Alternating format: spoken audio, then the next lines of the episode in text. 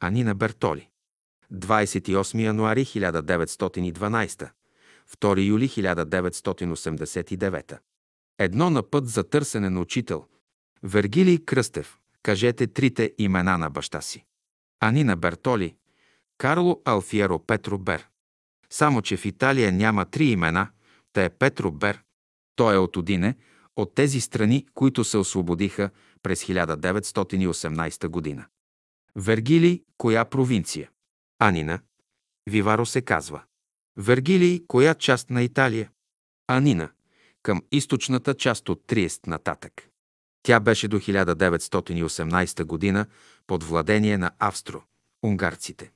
След 1918 година се освободиха, но те са си италиански род. Бертоли е италианско име. Вергилий, баща ви откъде идва? От кой род? Майка ви? Анина. Баща ми е от много добър род. Неговият баща беше кмет. Баща му беше чиновник в една банка с четоводител. Вергилий. А майка му как се казваше? Анина, майка му, много мешено. Майка му беше италианка, може да се каже от царски род. Майката на майка ми беше от фамилията Карагеоргиович, Черногорско. Вергилий от Черна гора. Анина оттам е бабата на майка ми, беше принцеса. Тя Леля ми познава цялата тая история. Аз толкова не знам. Вергилий. Как се казваше майка ви? Анина. Майка ми Лучия се казваше. Вергилий. Баща ви кога е роден? Анина. В 1887 година на 26 януари. Вергилий. Хороскоп имате ли на него? Анина. Правихме, да, правихме.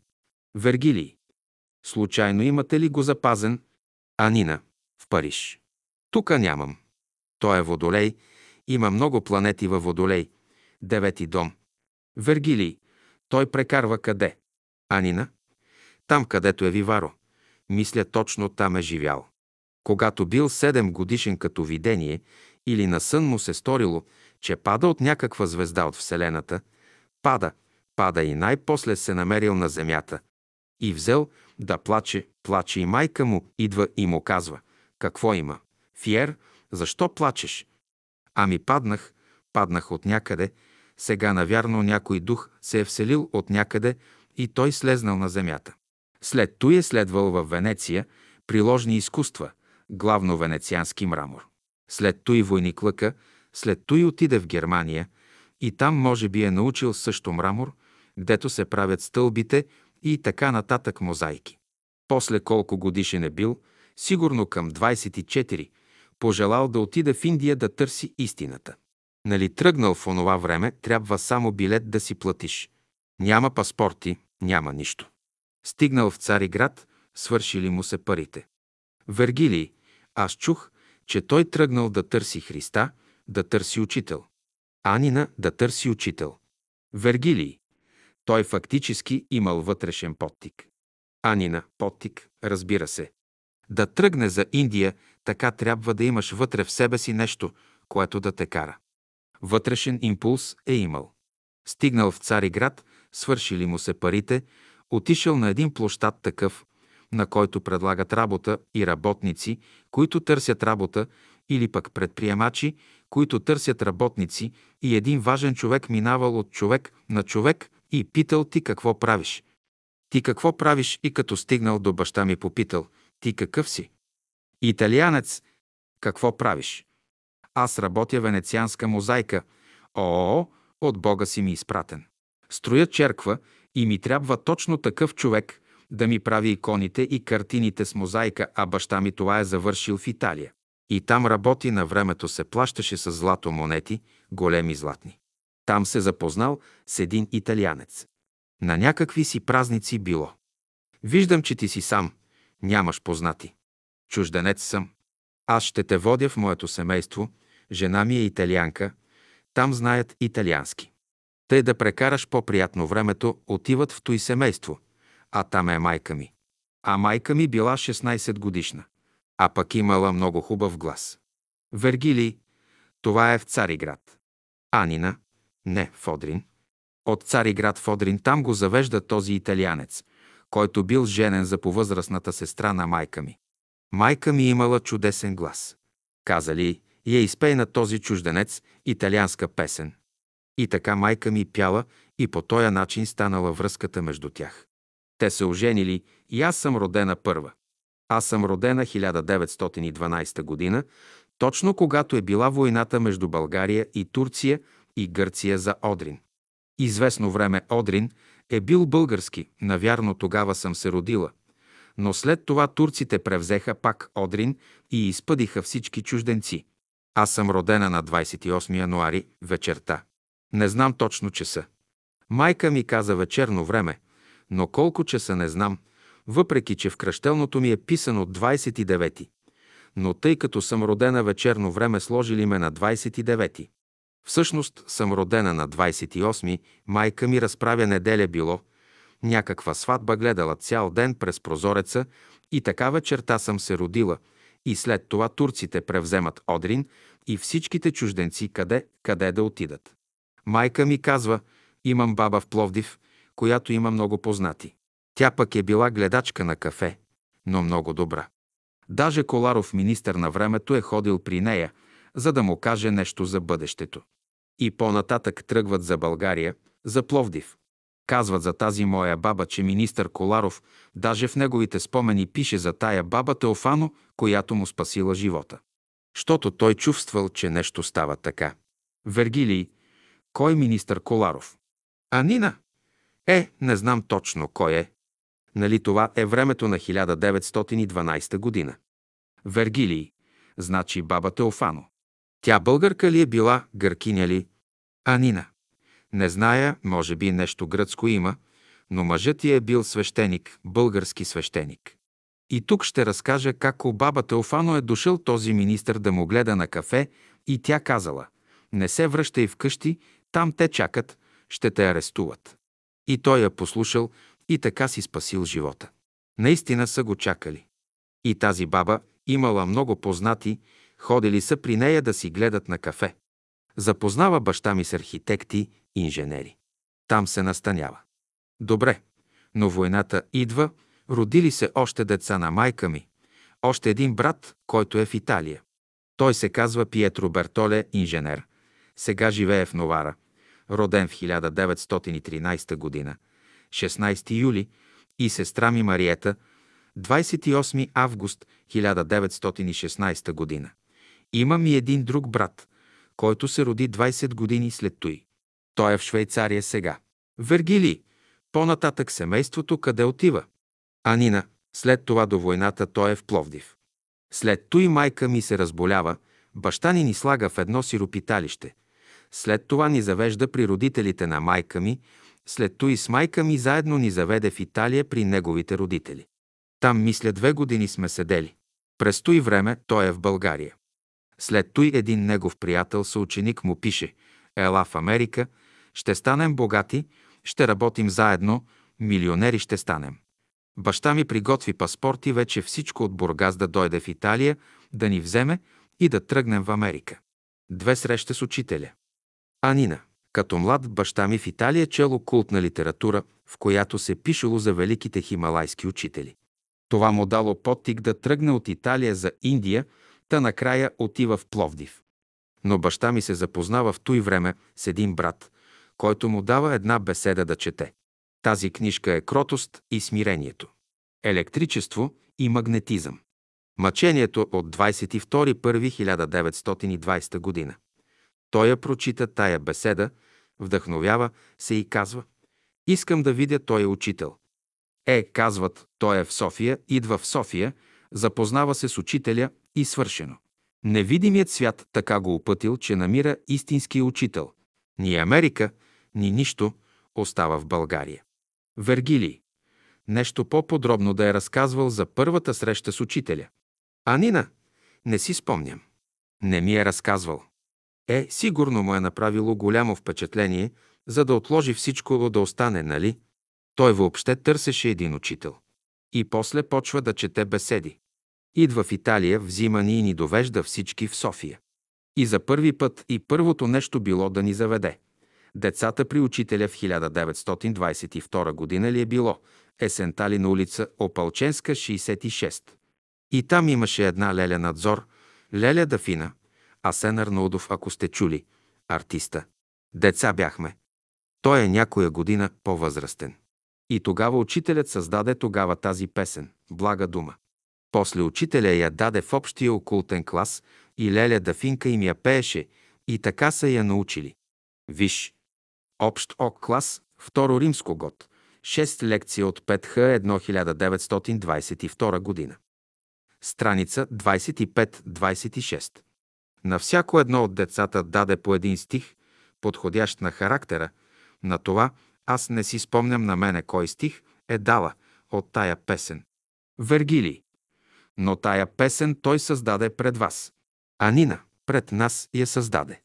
Вергилий свири на цигулката. А Нина. Така чука не свири, но чукаше на струните и на всеки един така ни накара да изпеем. Но ни диктуваше. Това помня. Тогава създаде тази песен. Вергилий. Той диктуваше думите, така ли? А Нина – думите и мелодията. Вергилий. Ето, това никой до сега не знае как е създадена тая песен. Анина. Тая песен тогава я създаде благодарение на всеки един от нас и ни е дал според характера, нали? Тогава ми беше първата среща с учителя. Бях дете. Вергилий. Вие учихте тука в София. Анина. Италианско училище имаше. Вергилий. Аз си спомням, всички, които са ми разказвали, възрастни приятели, в уния години, когато се отваря школата, 1922-1923 година, казваха, ние бяхме студенти и благодарение на Бертоли успяхме да оживеем. Той даваше препитание. А Нина, работа им даваше, така е. Да, той имаше работилница голяма и всички тия студенти, колкото знаеха да работят, но все им даваше една малка заплата, нали, колкото да се препитават. После той бе от първите, когато се закупиха места тук на изгрева. Вергилий, какво знаете за тия места в уния години? За купуването на местата. А Нина? Е, то някои от братята по-заможни са купили. Но става въпрос и учителят казал да се купят много повече, всички места до линията. Да, до линията. Помня, че баща ни ни водеше децата. В Подуяне имахме къща. То от Подуяне пеша, чак тука на изгрева ми се виждаше много далеч. Вергилий, спомняте ли си нещо да ви е разказвал баща ви по ония години? Така някоя опитност негова с учителя. Анина. Не, той баща ми не говореше много по тия опитности. Беше все таки много редовен на беседа, на всички беседи. И пълни, пълни смолива си така малки тетрадки. Той както чуваше, слушаше, беседи ги превеждаше на италиански. Винаги на италиански. И рисунки хубави създаваше. Беше надарен човек. Три първи групи в Италия. Вергилий. Какви опити са правени за превод на словото на италиански? Превеждано ли е нещо? Анина. На италиански много неща е превел той. Почнал не знам от коя година и е пращал в Италия на различни адреси, които е имал и между които и този италианец Ромоло Мантовани, който се казва, и на него пращаше. След той там в Италия се правиха едновременно такива сеанси, спиритически сеанси, работеха с медиум, имаха много добър медиум. И тоя медиум, ето как се запозна с учителя, то е интересно също. Тя, медиума ми е разказвала лично. Лучия се казваше тя, била е 17 годишна. И тя присъстваше на един конгрес в Торино, пак от разни духовни групи, дошли от всякъде. И казва, аз бях много срамежлива. Виждам зад един младеж една фигура, като слънце блести с бели коси до раменете, с бела брада и като се свърши тоя конгрес. Въпреки, че бях много срамежлива, но толкова беше хубава тая фигура, че отивам към него и казвам, вие трябва да имате някой си дядо, прадядо ли от рода, който трябва да е бил като светец, мъдрец. Защо? Видях го. Той е с бела коса дълга до раменете, бела брада, ама така просто свети. А, вие виждате учителя Петър Дънов. Кой е той? Ами имам превод неговите беседи, които ми пращат от България. Имам под мишницата, зато и го виждате. Тя го помолила тогава. Моля ти се, дай ми да ги прочета. А не, Те са ми единствени. Не мога. Давам ви адреса за България. Пишете им, ще ви изпратят. И така тя за първи път се запозна с учителя чрез видение. Вергилий, тя как се казваше? Анина. Лучия Пиято, мъжът ти е Пиято. И там бяха принудени да напуснат Торино. А този Мантовани е бил техен приятел, заедно са правили сеанси и след той той е останал без работа и той отишъл в Париж временно. Те го поканили да остане и така лека по лека се създаде тяхната група. Тя работи като медиум, дава съвети за лекуване чрез метода на Луи Куне, ако го знаете. Вергилий. Тази група в Италия колко време просъществува? Анина. А те са напуснали Италия 1934-1935 година. Аз бях 1936 година при тях и там е интересно също. Тя имаше тази медиумка дъщеря, която умря и тя толкова бе потресена от това, че само плаче и тогава загуби това, тази способност на медиумство. И аз тогава, 1936 година, отидох във Франция. Баща ми беше писал на той Ромуло Мантовани. Ето дъщеря ми ще дойде, ако обичаш да отидеш на гарата да я посрещнеш. И той още на гарата ми казва. Ето още тази вечер ще направим един сеанс. Може би ти като идваш от изгрева. Там учителят може да помогне. Тя пак да си възвърне тази способност. Аз за първи път присъствах на такова нещо. Не знаех, накараме да седна до нея и наистина този техния ръководител се яви. Веро се казва. Присъстваше една двойка адвокат. Той, а жена му бе болна от туберкулоза с две каверни. И той, Веро се явява и казва да прави тази баня от Луи Куне и едновременно да пие хума, да я лекуват с това много дълго време. Вергилий, кой се явява на спиритическия сеанс? Анина. Ами един техен ръководител, Веро, ама който просто много хубави послания дава, като че ли учителя говори все върху основата на любовта. Четири първата група в Париж. Вергилий. Сега друг въпрос. Сега фактически вашият баща е първият, който превежда словото на италиански и го прехвърля там. А Нина и го прехвърля в Италия, именно на тази група родово. Особено получавал и тия преводи. Така стана връзката след като отида Ромуло във Франция. Тъй продължи баща ми да поддържа връзката, да изпраща преводи и след като тука се напечатаха тези книги на френски, учителят говори в царството на живата природа и живота за цялото, преводи от сестра Маркова и Георги Радев в София. Те са пращали цели пакети там да ги продават. И той вече беше си създал група, нали благодарение на тия лекувания по природен начин и сеансите спиритически. Така че бе доста голяма група. По едно време стотици бяха. Вергилий, това в Италия, а Нина – не, в Париж. В самият Париж. И така първите ученици на учителя се създадоха в Париж чрез тия книги. Баща ми 1937 година отиде там, кой месец точно не знам. Юли ли или началото на август, или може би по-рано. Не знам точно. Юни, юли. И там този човек, италианец Ромоло, казва, ето, има още много, които са прочели книгите и ще се радват много да се запознаят с един ученик на учителя. Покани той тези хора, които се интересуваха. Баща ми говори. Показа портрети на учителя, между които се намираше тази жена Карден. След той и Сапсаи, които са идвали в България 1938-1939 година. Там беше и Стела Белмен.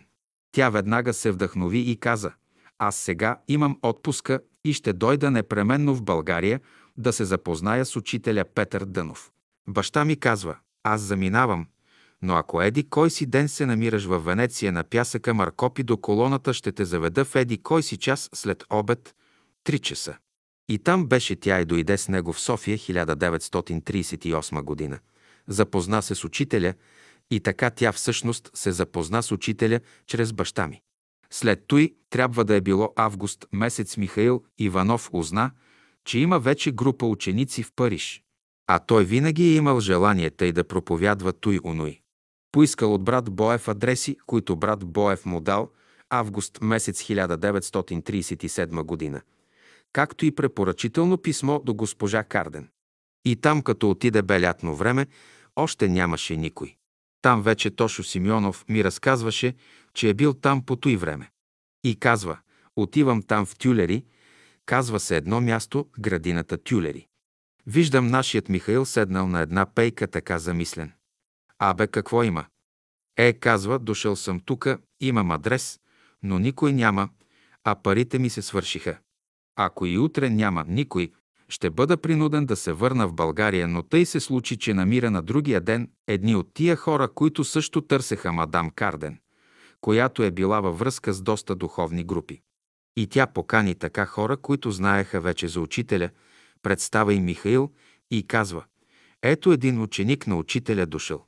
А той умееше тъй да говори, беше представителен също така, хареса се и така се създаде групата на Михаил от начало благодарение на Карден, която го приела за първи път. Вергилий. И по-нататък как се развиха отношенията. Анина за кое? Вергилий. Там между вашата група, защото съм чувал, че имало няколко групи в Париж, които не са били в добри отношения с Михаил. Анина. Как да кажа, групи не може да се каже, че е имало никакви. Вергилий. Не като групировки, но като групички, които са работели. Анина. Всъщност, голямата работа я е правил баща ми. Баща ми, който е почнал да превежда на френски язик беседи. Вергилий, кой превежда? Анина, кои беседи? Ами не томчета не се превеждат, нали, а отделни беседи, избрани. Избираха, както и аз продължавам да избирам. Чета, чета и когато намирам, че са по-подходящи, с по така концентрирани мисли. Пет Михаил Иванов Париж. Анина.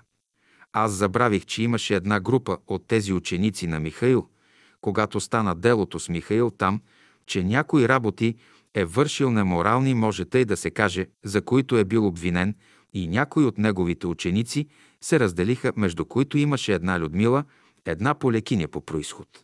Вергилий, те се разделиха, понеже се разочароваха от него. Анина, е, да разбира се, след като е бил в затвора. То се пишеше и във вестниците цяла година почти на първа страница. За магиосника Михаил и още за неморалните му действия. Въобще групата му се разпръсна. През той време Ермила Менцлова беше там. Тя им преподаваше паневритмията. Тя е била при Михаил, когато станаха тия неща и тя разказа много подробности. И всичко това е било вярно, което се беше писало по вестниците. Вергилий, и тя какво разказваше, Ярмила? Анина, какво да ви кажа, не искам подробности, но карали млади момичета да играят голи паневритмия и между които избирал най-хубавата, уж да ги просвещава. И след той избирал Михаил най-хубавата, за да я просвети още повече в леглото си. И тя сега Ярмила ми разказа, че полицията като узнала той нещо, а в полицията имало също млади момичета, които работят като агентки, изпратили една от тях там да види дали наистина има такова нещо. Тя хубава сигурно е била и тя е влязла в тая група там на посветени и най-много просветени. Тя си сложила някоя дума в бележка и чрез други са я дали на свръзката. Тя изхвърлила бележката през прозореца. Прави се клопка от полицията. В момента хващат ги там – гдето се казва на местопрестъплението. Вергилий. Значи това, което сме чували тук в София, всичко е истина, не е лъжа. Анина. Всичко е истина, въпреки че казват, че то е лъжа. Но Ярмила няма да лъже, нали? Плюс, аз срещнах случайно така една българка, която е била приятелка с тези адвокатите, които са го съдили и казва, за съжаление, всичко е вярно. Но истерични жени просто милиони ни плащат, за да го изкараме невинен. Той бяха го осъдили 4 години. Но седя две години в затвора и 10 години имаше забрана да се връща в Париж. Той си създаде пак там група в Южна Франция и там изплува Бонфен. Вергилий. А, той образува тази група там, понеже му е забранено да пребивава в Париж. Анина. След той се върна в Париж и на секретаря каза, че са били лъжи, че това не е вярно. Вергилий. Той бил получил документ, че всичко било лъжа. А Нина? Ами лъжа. Всичко около него бе лъжа, защото лъжата си я носеше в себе си. Около него лъжи излизаха, както че навсякъде се представя, че учителят Дънов го е изпратил. Че учителят предвидил, че в България няма да има условия въобще за учението и го изпратил нарочно той да разпространява учението. Това не е вярно. Той си отишъл по свое начинание и все таки, гдето казва невидимия свят, всичко ще превърне на края на добро. Сега между неговите ученици има малко хора, които знаят, че е бил ученик на учителя Петър Дънов. Други нищо не знаят. Има много книги, неговите преведени на всички езици и изпратени на всички страни. Променя си името от Михаил Иванов и сега неговото име все таки е Омрам Микаела Иванхов. Вергилий. Аз знам, че той след заминаването на учителя 1947-1948 година се провъзгласява за Всемиров учител, а Нина по-голям дори от учителя. Даже излезна една книга напоследък, половината на френски, половината на английски, която прочетох, но с разни такива индуски имена, че в някои манастири в Тибет имало тайни такива предсказания, че през време на Кали-юга щял да дойде някой си е най-велик дух, който най-най-високо е седял и който ще бъде от индуско происхождение, но ще се роди в странство и ще бъде задължен да стане миров учител. Сега дали наистина има такива предсказания намерени в този манастир, защото има много лъжи около него. Вергилий. Първо официално представяше ли се там за Всемиров учител, че той е Всемиров учител на йогите? Анина. Ами той е учител на неговото братство и на универсалното бело братство. Той се наричаше учителят на Великото Всемирно бяло братство. Така той сега минава. Зато и ние сложихме заглавие, новото учение на нашето списание, за да не бъде същото. Даже напоследък имах една позната българка, която получава списанието и която едновременно предаваше паневритмия и йога, и между нейните ученици също имало такива ученици на Михаил, тъй които са го хваляли като нещо голямо, с големи познания учител и тя сама поискала да провери. Отишла в Бонфен с мъжът си и поискала среща с Михаил. В начало така не я приели. Казали, а, трябва да поседите тука поне 15 дена, че тогава. Тя казала, ние сме за един ден. Ако искате, приемете ни, ако не тръгваме си. Накрая ги приел на разговор. Казва, той е един такъв, пълен с омраза към нас, българите, повече не го приемаме. Едно говорил против Ярмила, против мене най-много говорил и между другото каза. Ама знаете ли, той е съвсем полудял. Знаете ли какво е казал? Казал и, аз съм по-голям и от Христа. Напоследък наистина успеха му го побърка. Анина. Сега се носят слухове, че учителят го е пращал в Париж да му продължи учението. Говорих с Елена Андреева и тя ми каза, че учителят направо го изпъдил от тук, понеже той е ухажвал младите сестри, гледал име на ръце, галил им ръцете, прегръщал ги, после им правил хороскопи и им ги разглеждал и давал обяснения в стаята му на леглото. Учителят за това му бе казал пред всички. Идете във Франция и Англия да вършите тия работи. Той го е пъдил, за да не му пречи тук. И за това му съдействал да се махне от България. А пък сестра Амелия Надзор ми разказа за една случка още в 1922 година. Тя е била в Търново на събора. Преди събора Михаил Иванов и Кръстю Христос са на вилата в Лозето. Разпространили веста, че са преродените СВ. Кирил и Методий. Тя също се подлъгала, както и останалите, и им повярвали. Съобщили на всички, че ще се молят и постят. Затворили се в една стая. Минали три дни, изобщо не излизат навън. И тя ги съжалила, сложила в две чини ядене, хляб и плодове и решила да им занесе. Тропа на вратата, никой не се обажда. Втори, трети път тропа. А пак те забравили да заключат в този час вратата. Влиза тя в стаята и какво да види? От стаята има друга врата към север, която води към едно килерче, където се пази храната за събора. Те си заврели главите в този килер и с ръце лапат ли лапат. Тя, като видяла това, от изненада изпуснала таблата на земята. Чуло се трясък. Онези втрещено я гледали и нищо не могли да кажат. Излиза тя навън и разказва на всички. Всички виждат лъжите. Учителят нарочно е оставил да се развият нещата до там, където всички да видят лъжата. И сега с Михаил ще стане същото. Ще дойде време, когато всички ще видят лъжата. Но още не е дошло това време. А всеки, който влизаше в неговото братство, задават му се въпроси, прави се специален картон с отговори, взимат се две снимки, едната за картона, а друга се слага в специален албум. Така той има снимки на всички ученици, за да ги намагнетизира с неговото учение. А това е работа на черната ложа. Имаше такива книги. Върху магия има всякакви книги. Но си служеше с тия методи. Аз помня, като отидох във Франция 7 години, след той не съм идвала в България. Първата година, като дойдох, беше края на август и Методи Константинов веднага ме завежда на Рила, веднага построява палатка. Там бяха останали само Борис Николов, Мика, Мария Тодорова и брат Боев беше и Методи и веднага ме разпитват за Михаил. Все за Михаил питат какво е станало. Той в той време беше още в затвора. Нищо не знаех. Но може би под впечатление на това сънувам през нощта, ама толкова с ясно, все едно, че съм го сънувала вчера. Даже сега не си спомням сънищата.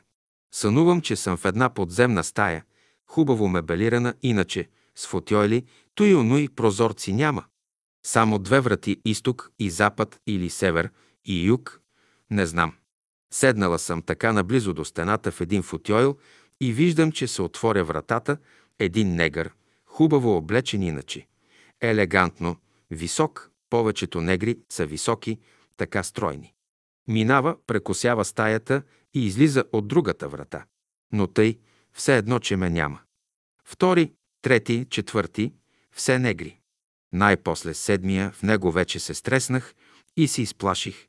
С един нос, така като орлов, от очите му червени пламъци излизат.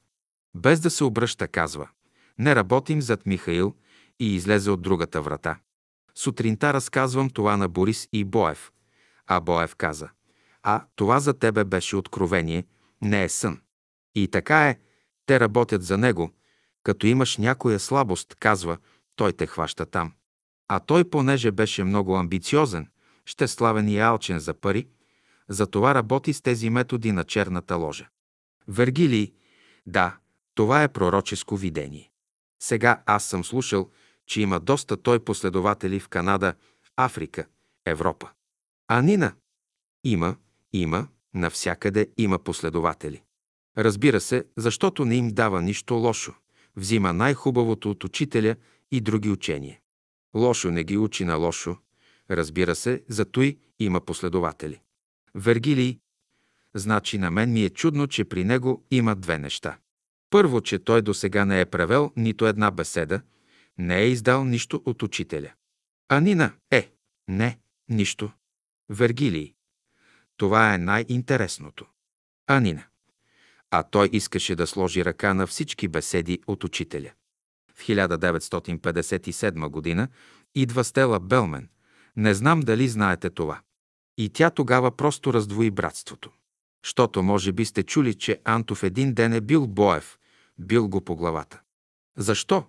Защото Стела искаше брат Боев да пише официално писмо, че учителят е изпратил Михаил във Франция. А Боев отказа, разбира се, и тогава Антов би един физически слаб човек, както ви казах. А за Стела тя си служеше с други методи, просто като хипнотизира Антов да иска Боев и той, Боев да пише. И тъй като Боев отказа, взе, че го удря с бастун по главата и искаше повече от той, просто братството да даде на Михаил всички права върху издаването на беседите. Добре, че не направиха. Той щеше просто да сложи ръка. Нито ние, нито който и да е нямаше да има право да превежда. А той сам нямаше да превежда. Боев изяде боя, но спаси словото на учителя от една голяма кражба. Седем астрологката. Вергилий, спомняте ли си някои опитности ваши и с учителя да сте го питали за нещо или някои разговори така? Анина, какво да ви кажа, Аз бях много срамежлива и пред учителя не смеех да го доближа, да го запитам и така нататък. Но имам една опитност към 1943 година беше. Обичах много да ходя на Витуша, но работех през той време, а в неделята учителят държеше беседи. Някъде беше юли месец. Пък хубаво време и тъй ми се искаше на Витуша да ходя. Но тъй като учителят продължаваше беседи в 10 часа, тъй помня седях права до вратата. Хем гледам нагоре, а млада бях хубаво небе, колко е хубаво да ида на Витуша, но защо учителят не ни дава отпуска, ми минава през главата. И учителят ми отговаря, нали чете мислите. Казва, бързам, рекох. Това беше 1943 година, юли месец, началото. Бързам, рекох, защото имам само една година, за да ви дам, което имам да ви дам, и след една година си средна точка замина. Вергилий значи бързам. Анина.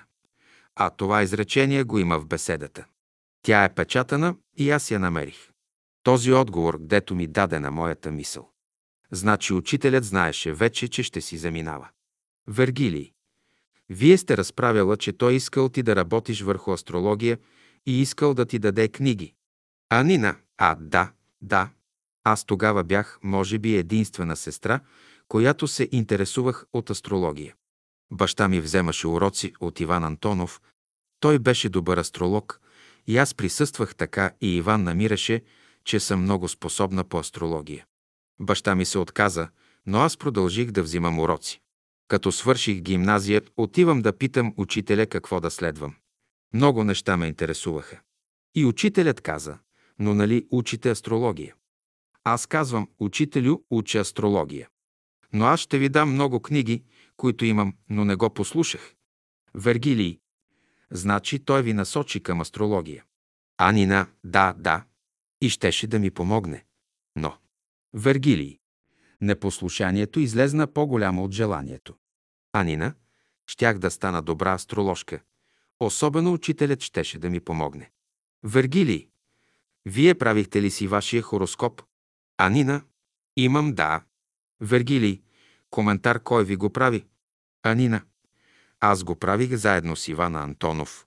Но на времето го направих с фалшива рождена дата 29 А всъщност, после като се размислих, мама казва, че съм родена на 28 януари 1912 година в Одрин. Вергилий, той сега къде ви е хороскопа във Франция ли? Анина във Франция. Вергилий, и кое е най-интересното от него, така като минахте вашия живот, така доста време от него. Анина, какво да ви кажа, моят Плутон се намира в девети дом. И сега напоследък аз получавам една размяна срещу житното зърно с книги, с други духовни групи. Аз пращам в житното зърно, те ми пращат тяхното списание. Между тях получавам едни книги от розенкройцерите, там има много астрологически данни въобще. И там има много интересно нещо именно за Плутон. Казва се, че които са под действието на Плутон, те са отпечатани от съдбата за нещо, което са родени, че то си е съдба за тях. И понеже знаете, че в девети дом, там е религията, и вече е отпечатано върху мен, че трябва той да върша. И баща ми е също с Плутон в девети дом, почти във Водолей. Вергилий. А на вас какво ви е в девети дом? Анина, Плутон в Близнаци. Вергилий. А хороскопа на вашия баща къде е? Във Франция. Анина е да във Франция. Осем биографията, която не се написа. Вергилий. Друг въпрос. Останаха ли някои негови бележки, тетрадки, тефтерчета на вашия баща, прибрахте ли ги тия неща? Анина, те са все в Париж. Много. Всичко, като е слушал беседи, все е държал бележки. Вергилий на италиански или на български, Анина на италиански. Веднага е превеждал на италиански. Даже толкова много имаше, че някои изгорих. Само някои съм задържала, защото миналата година бях задължена да напусна онова помещението, където бяхме и не можах да намеря друго. Нали всичко е много скъпо, не мога да плащам толкова, та трябваше на няколко места да сложа всичко това, което имах, и списание, и книги, и така нататък, и много неща изгорих. Какво да правя, нямаше как и което между това изгорих и негови тетрадки. Вергилий. Вие знаете ли защо ви питам? Поради няколко неща. Първо, това е излязло от неговата ръка. Второ, той направо е превеждал на италиански. Трето, това слово не е редактирано и не е обработено. Значи е точно словото на учителя. Поради тези съображения тия тетрадки са важни. Анина, да. Вергилий, как могат да се запазят тези неща? Анина, задържах малко за съжаление. Не бях се запознала с вас, доста изгорих.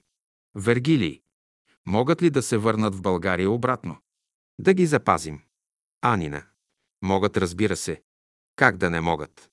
Вергилий, там никой няма, който да се интересува от тях. Анина, имам няколко тетрадки, които съм запазила, но малко.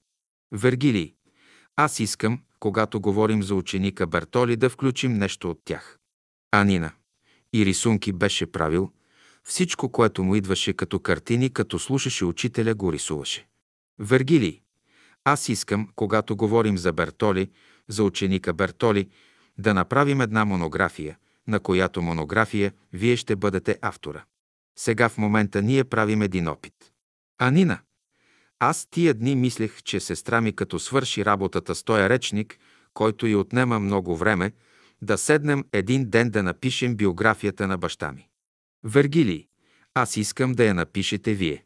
Сега правиме един опит в едни такъв порядък, както в момента така преговаряме и преминаваме живота на Бертоли, детство, юношество, възмъжаване, семейство, идването му в школа, живота му в школата, какво е направил, какво, що и как? Анина. Много нещо. Той е изгрев, дето се казва няма къща баща ми да не е помогнал някоя барака да не се построи. Даже има от тези последователи на Лулчев. Имало е около него една група.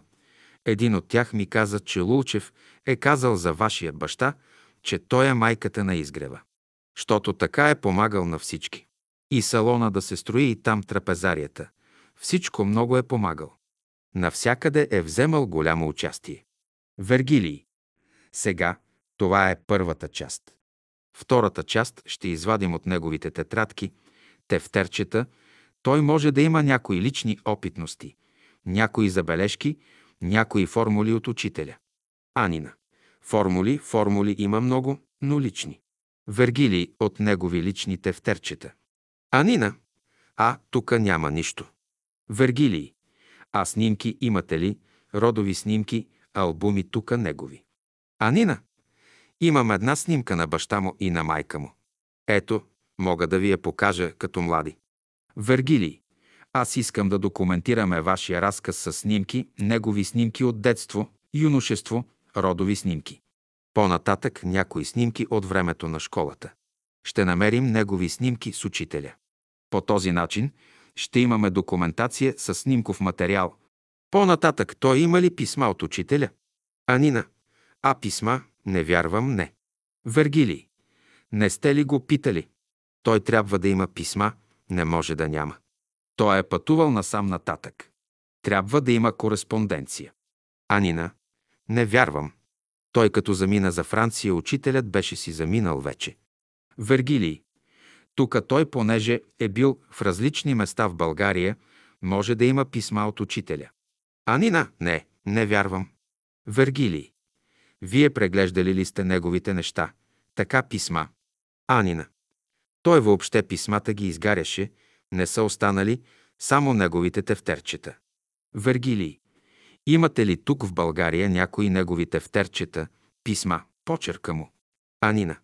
А почерка му имам, да, разбира се. Вергилий. Въпросът е, аз искам да запазя неговия архив. Искам вие да напишете, ама искам да напишете биографията, да ми предоставите целият снимков материал, за да подготвим една хубава монография, която тя на този етап не може да се издаде, знаете нали, искаме да я запазим за следващото поколение. Ако аз доживея до вашите години, като дойдат другите, ще кажа, ето тук това е от Анина Бертоли. Анина, може да живеете повече. Вергилий, живея, не живея, ние искаме да приготвим материала. По-нататък всичко, което е свързано с него, с неговия живот, което е от неговия архив. Нас не ни интересуват други материални работи. Това никой не го интересува на този етап. Девет съдбата на едно списание и нещо друго. Вергилий, как подготвяхте вашето малко списание? Леогрен Дюбле, житното зърно. Анина, трябва да знаете какъв труд е за това списание, защото разполагам с много малко средства. Аз съм с малка заплата и баща ми в Париж без съвсем малка заплата и след той малка пенсия. Ама с економия и баща ми, като отиваше на пощата, намираше някои въженца тъй, за да се вържат, или пък имаше една сестра от нашите, която ми помагаше. Една Анжел, тя помага доста на баща ми, тъй за отговора на писмата. Тя хубав език на френски има, баща ми диктува.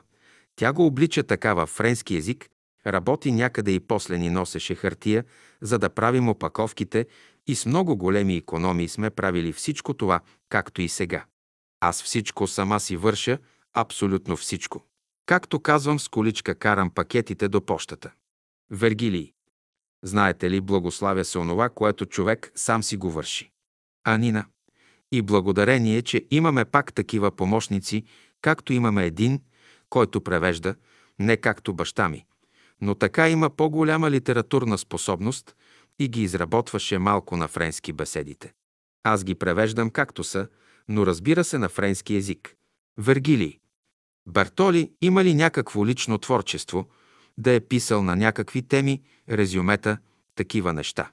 Анина. Има, но знам, че в житно зърно българското беше писал нещо. Вергилий. То, което е в житно зърно, то е запазено. Става въпрос за друго да е писал в тетрадки. Не сте обърнали внимание. Анина. Не съм обърнала внимание и как да кажа, много хубави писма е писал на всички, които му пишеха. Много хубави, но то нищо не е останало от това. Вергилий, тука нямате почти нищо.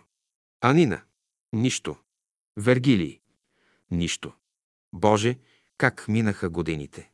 Анина, ама много работи изгорих.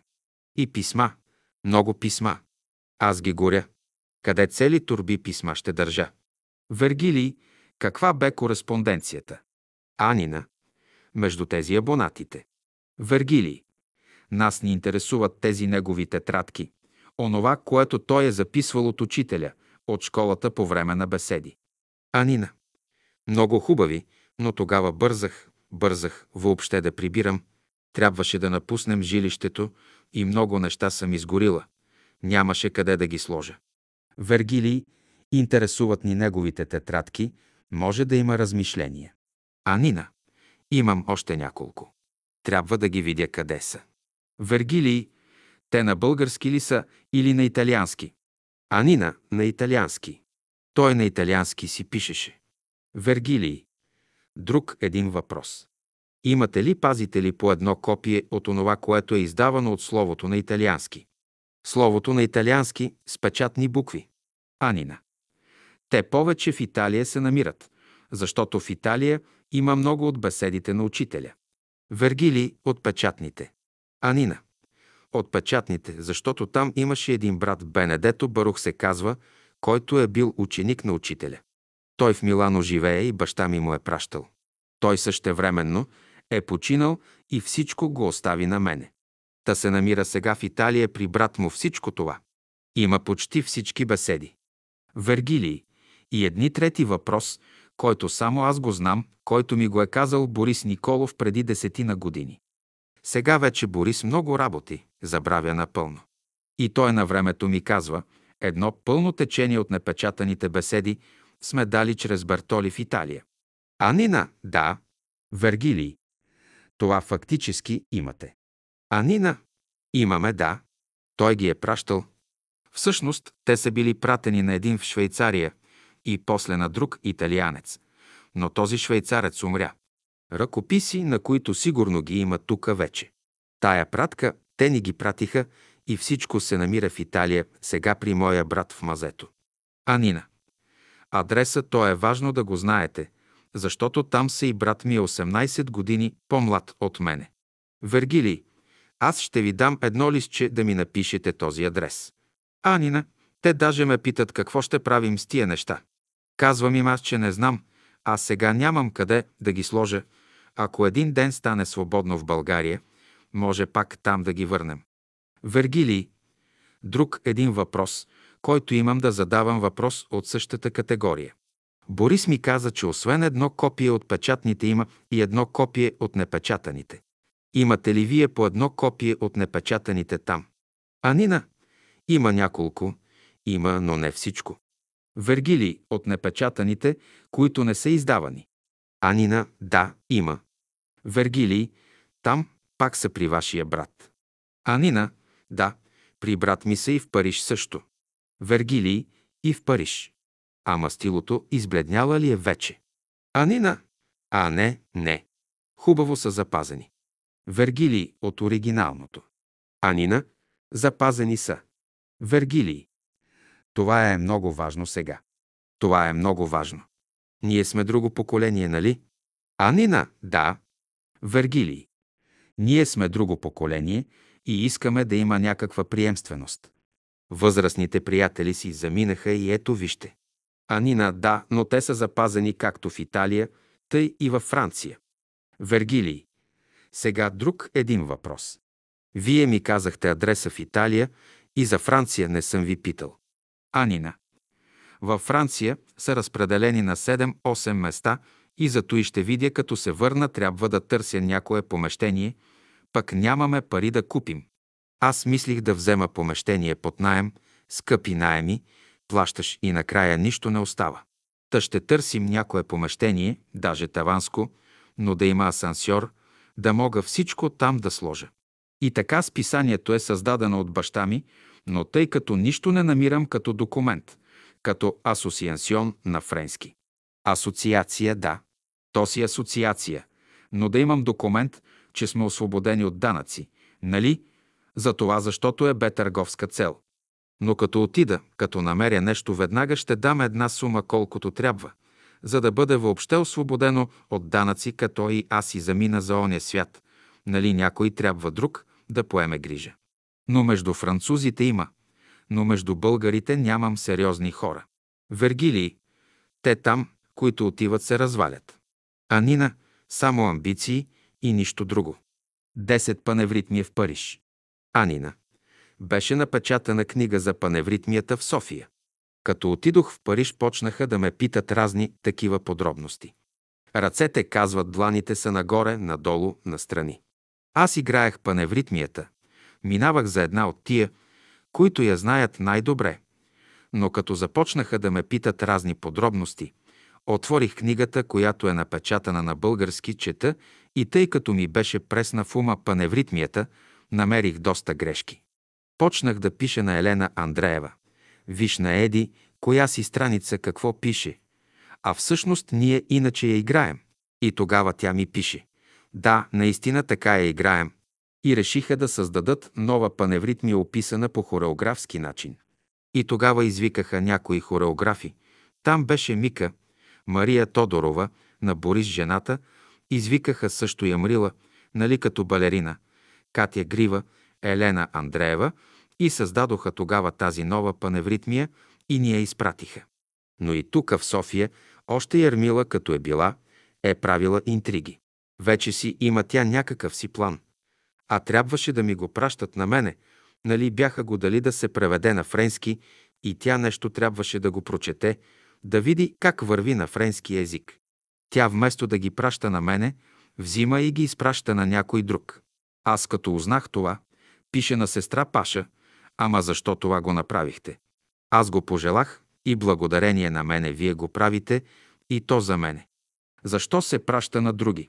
Тя ми пише, ама ние нищо не знаем, ние казахме на Ермила да ти го пращат на тебе. Те отиват при Ермила, а тя е в София, питат, защо? Ама аз не разбрах, ама то е все едно и също, казват. Не е все едно и също, те бяха за Анина направени, както и да е. Аз я напечатих, тая книга, нали, с рисунки от Елена Андреева. Тя там се погрижи, изпрати сто рисунки подробно за всички движения, как са движенията. Вергилий. Имате ли я тук в България? Анина. Не съм я донесла. Вергилий, ще може ли следващия път да ми я донесете? А Нина? Ех, мога. Направих след той второ издание. Нали я имам? То написах направена в България. Коригирано второ издание в България. А Ярмила като дойде в Париж, тъй тя реши друга да направи паневритмия. Нейното име да стои още в корицата. Ярмила Менцлова. Вергили Крум Важаров и той прави реклама. Анина. Голяма реклама правят, пък аз никакво име не съм сложила. Сложих, че е издадена в България. Вергилий. Нейната книга излезна от печат. Така ли? Анина. Излезна, да, но след като умря. Вергилий. След като почина. Кой я финансира? Анина. Тя беше я почнала, нали? Беше, виж как невидимия свят не иска. Тя просто какво ли не направи тая книга да излезе, но не я видя отпечатана. Моето е направено с циклостил, но хубаво е пак. И там при една жена отиват, там разбра, че тя може да я направи, уж учителя казал при нея да отиде, за да я отпечата. Ей, такива пак лъжи. Тая жена, дето я вика, тя била също при Михаил. Тя същата, тя е от Елзас. Елзас било е германска провинция, сега е френска. И там отиде. Седя няколко месеца, като разказа, че ще стои няколко дена, пък седя цели месеци при нея. Накрая я подготвиха. Вергилий, той е на Ярмила издание. Анина, на Ярмила изданието, но през той време се случва той происшествие с нея. Тя е любителка на котки, отишла на някой си площад, такъв малко забутан, гдето котки се разхождат изоставени, отишла в 10 часа вечерта да им носи храна и там някакви си младежи с желязо я ударили по главата с някаква цел.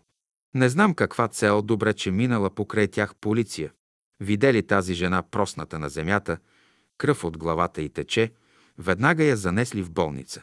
Седя доста време. Аз ходих един път да я видя, изглеждаше добре вече, излезе и след малко време, след един-два месеца, понеже беше с една друга българка, тя ми разказа, една нощ става, казва, че нещо е лошо, повръща и се и не вижда, вече не виждала, ослепяла. Тя веднага вика бърза помощ в болница, пък се оказа, че има тумор в мозъка, главата. Вергилий. И тя си замина и нейната книга излезна след това. А Нина? След това излезе, беше поела грижата една жена, тя беше дала пари и сега се продава там, тук, таме. Тя прави всичко възможно, за да се продаде, за да плати на печатаря. Не се купува, няма хора за нея. Дълговете още не са платени. Вергилий. Друг един въпрос. Тя точна ли е? Вие като я прегледахте, тя точна ли е? Анина. Нямах време да я прегледам да си кажа правото. Тъй бях почнала. Имаше само една голяма грешка, понеже беше изпратила тук, дето Галилей ми каза, че е върху мелодията. Сложили са мелодията с две цигулки. А пък самата Йоанна казва, особено втората цигулка никак не е хубаво направена. Не трябваше да я сложат, трябваше да сложат тая, гдето е за пеене, една мелодия с думи. Нея трябваше да сложат и са объркани местата на мелодиите въобще. Та добре, че ми каза Галилей, и аз им казах, трябва да коригирате. Тази жена започна да идва при мене. Ето ви към тази страница, трябва да сложите там, това там и поправиха някои неща. Но много книги така излизат с погрешки. Вергилий. Сега следующия път ще може ли да ни донесете от вашите там две издания на циклостил по една книжка като документ и евентуално от тия на Ярмила? Анина. На Ярмила паневритмията мога да искам там, дето приятелката и живееше. Вергилий, това, което искаме от вас, не е за разпространение, за реклама, а за архив.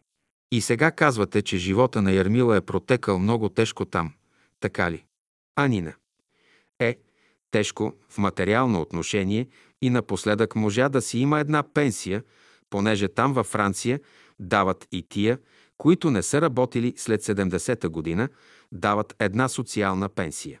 И тя можа да изкара някакви си документи, че нали преди е живяла в Париж, че е танцувала, че е работела. Въобще имаше една малка пенсия, с която можеше да живее, но така се случи, че си замина преди книгата да излезе. Тя си мислеше, че като излезе книгата, ще направи чудеса. Но не стана. Бяха нарушени окултни закони на школата на учителя. Вергилий, по отношение на методите на школата и на учителя сме запознати и знаем как стават и стоят нещата. Тук в България имаме стотици такива примери с нарушение на окултните закони. А последиците ги виждаме. Те вървят с хората. 11 лъжи учителят Михаил Иванов. Вергилий. Какво представляваше Стела Белмен? Анина. А аз скоро умря. Тя беше секретарка на Михаил. Вергилий. Вие казахте, че била много амбициозна. Анина. А, те се намериха с Михаил Иванов, гдето казват българите тенджерата си намери по хлопака. Вергилий. Фактически Михаил може да дължи на нея много. Анина. Ами сигурно. Тя му е помогнала много от началото, но узнах много работи отрицателни за нея, хора, които са работили най-близо до нея. Аз веднага не вярвам, нали, но после като го чух от две-три места, тя магии правеше там във Франция. И си служат още сега, има някакъв британец, правят такива маски, наподобяват на човека, на който искат да правят магии, правят маски от восък, също и върху него правят магията. Тя това е правила тези магии, те са видели как лично ги правят върху тия ученици на Михаил. Просто като марионетки ги е карал да правят каквото е желаяла. Вергилий. Вие казахте, че първите французи, които дойдоха, бяха през 1938 година. Кои дойдоха? Анина. Ами първо 1938 година трябва да е било един художник Греев, после един друг и една сестра възрастна, която така много вдъхновена. Тя виждах, като се разхождаше по поляната, казваше точно така си въобразявах, че е тук. После 1939 година дойде доста голяма група, 20 души. Има снимки. Вергилий. Да, аз съм виждал снимките. Кой ги доведе? И чия беше идеята? Анина. Ами те бяха станали вече Михаилови ученици. Да, те между тях имаше една сапсай, една заболекарка, заболекарка сапсай, после тази, която прие всъщност в дома си Михаил. Карден се казваше. И други едни, които имаше, също една, която чрез мантовани тъй се запозна с учението. Той всъщност Михаил в началото работеше така в съдружие, може да се каже говореше за учителя. Но после, след като стана и нещо, вече като излезе от затвора, там вече се бе променил съвсем. Вергилий. Той коя година влезе в затвора? Анина в затвора. Това нещо трябва да е станало 1947 година. Щото баща ми отиде 1947 година и точно тогава стана и нещо, беше дошъл във Франция, после отиде в Италия и като е бил в Италия стана всичко това. И хвърли Михаил пък, хвърли вината, че баща ми е виновен. А като стана всичко това, баща ми беше в Италия. Въобще нямаше връзка. Вергилий. Друг един въпрос. Защо се развалиха отношенията на французите на Михаил и тук в България? Анина. Французите на кой? На Михаил. Вергилий. Да. Анина. Ами след той нещо, което стана. След като е станало той нещо, като е бил в затвора, той вече се определи като учител, нали? По-голям от учителя Дънов даже. Понякога са ми носили някои работи българите. Имаше една Мери, майката на Белина Драндарова.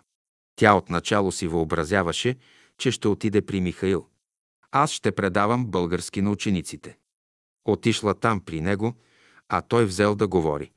Ах, вие си въобразявате учителя Дънов кой е. Той се самоубил. Сега пък казват, че е предизвикал сам смъртта си. А тогава просто Михаил казал, че той се самоубил. И такъв страхливец е Дънов, и зато и сега го отлъчват от бялото братство. Мен са ме сложили вместо него, това си е разказвал просто. Такива работи. Даже на Йоанна Стратева, тя самата ми е казвала, на нея е говорил такива неща. Ах, вие си мислите за вашият учител. Аз така мисля, че той нищо не знае. И той нищо не знае, тук да видите какви са духовни групи. Вергилий, Анжела Младенова, на Мария Младенова дъщерята, която на времето беше ходила при него. Той също казал. А. Дънов се оплашил от комунистите и избяга от тях. Самоуби се. Анина. Но той въобще учителят е казал много неща за него. Имаше един Михаил Иванов и Кръстю Христов, нали бяха приятели на времето и си приличаха много и учителят за тях е казал. Те след хиляда години няма да знаят кой съм бил. Той, Михаил, счита учителя за обикновен човек. Знае някои работи. Това е нищо друго. Той сега пък, по-голям стана от Христа, нарече се мировият учител. Вергилий, исках друго да ви питам. Ами имало един французин Манджо, който правил запис на беседи на учителя. Сега разказваше ми Елена Андреева, че на времето Манджо тука отишъл с групата французи, направил запис на беседа на учителя. Какво знаете за това? Анина. Това бяха първите магнетофони, понеже работеше там в телевизията, беше донесъл един уред и наистина е записал, но за тази плоча аз сама съм го питала и той не знае какво е станало с нея. Той каза, че се е щупила, че накрая и той си беше загубил малко ума така.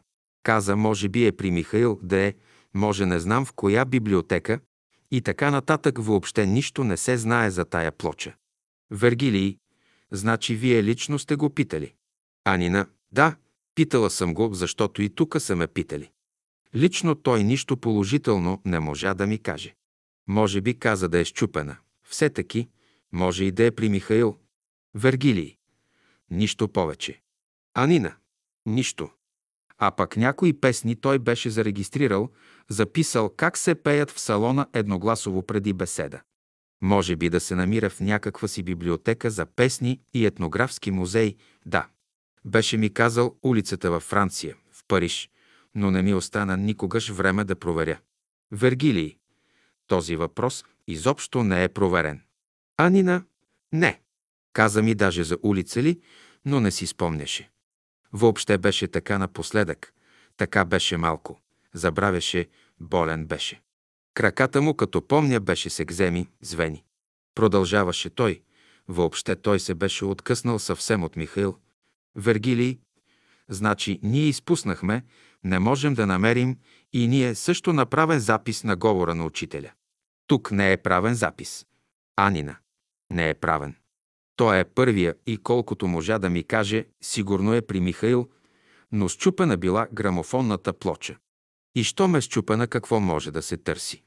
Вергилий, аз имам, ама аз съм млад спрямо вашата възраст, аз имам изискване към вас. След това отиване в Париж, да огледате всички неща, защото вие имате една много голяма работа. Трябва да напишете всички тия неща, които в момента говорим, и правим един опит, една репетиция. А това означава да донесете по едно копие от всичко, което имате там, да донесете на брат Бертоли тетрадките, които има да донесете тази кореспонденция от всички уния неща, които имате. Така както казахте преди малко черно на бяло и да почне да се напише или тука, или там, но трябва да има и документация. Това за какво ми е необходимо ли? За това поколение не е необходимо, за следващото не е необходимо, но за следващото столетие ще бъде необходимо. Анина. Той баща ми хее тефтерчета, тефтерчета, изгори ги. Какво да правя? Нямаше къде да ги сложа. Вергилий. Той е единственият човек, който в момента е живял в тази епоха, знае как са нещата и в Италия, и във Франция, и най-добре знае нещата, и който трябваше да ги напише. Друг няма. Другото е лъжа. Не виждате ли? Анина. Всичко е лъжа. Вергилий. После, не дейте забравя, че ние ще имаме много проблеми с Михаил след време, след 20, 30, 40, 50 години. И вие сте длъжни да донесете тая цялата документация, която имате за лъжата, че е лъжа. Тя ще си стои тука. Утре ние няма с какво да се противопоставим. Анина. Елена Андреева и Борис Николов знаят, че е лъжа, че учителят не го е пратил. А после има и нещо друго. Името му Дорам.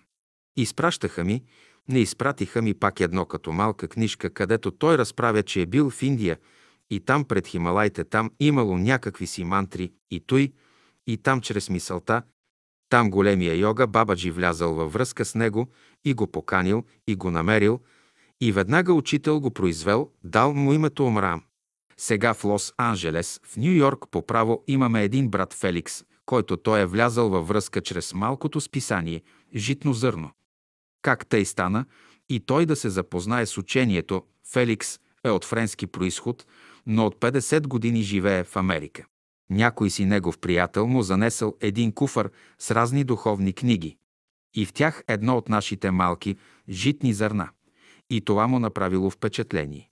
И веднага пише на баща ми и влезли във връзка и иска да печати нещо от учителя и така стана, че той е пръв, който е напечатал учителят говори на английски език, между които са и спомените на Милка Периклиева и някои малки такива чрез преводи на Вера Гюлгелиева. Вергилий. А чрез него става издаването спомените на Милка Периклиева. А Нина, да, и някои други малки беседи «Новото човечество» и кои бяха други, не си спомням. Сега Михаил отишъл в Лос-Анджелес. Лос-Анджелес и Холивуд са един град, нали? Само, че не знам дали в Лос-Анджелес или в Холивуд е държал сказка Михаил. Отишъл там, има и там ученици. Поканили го и този Феликс, този, гдето е напечатил книгите.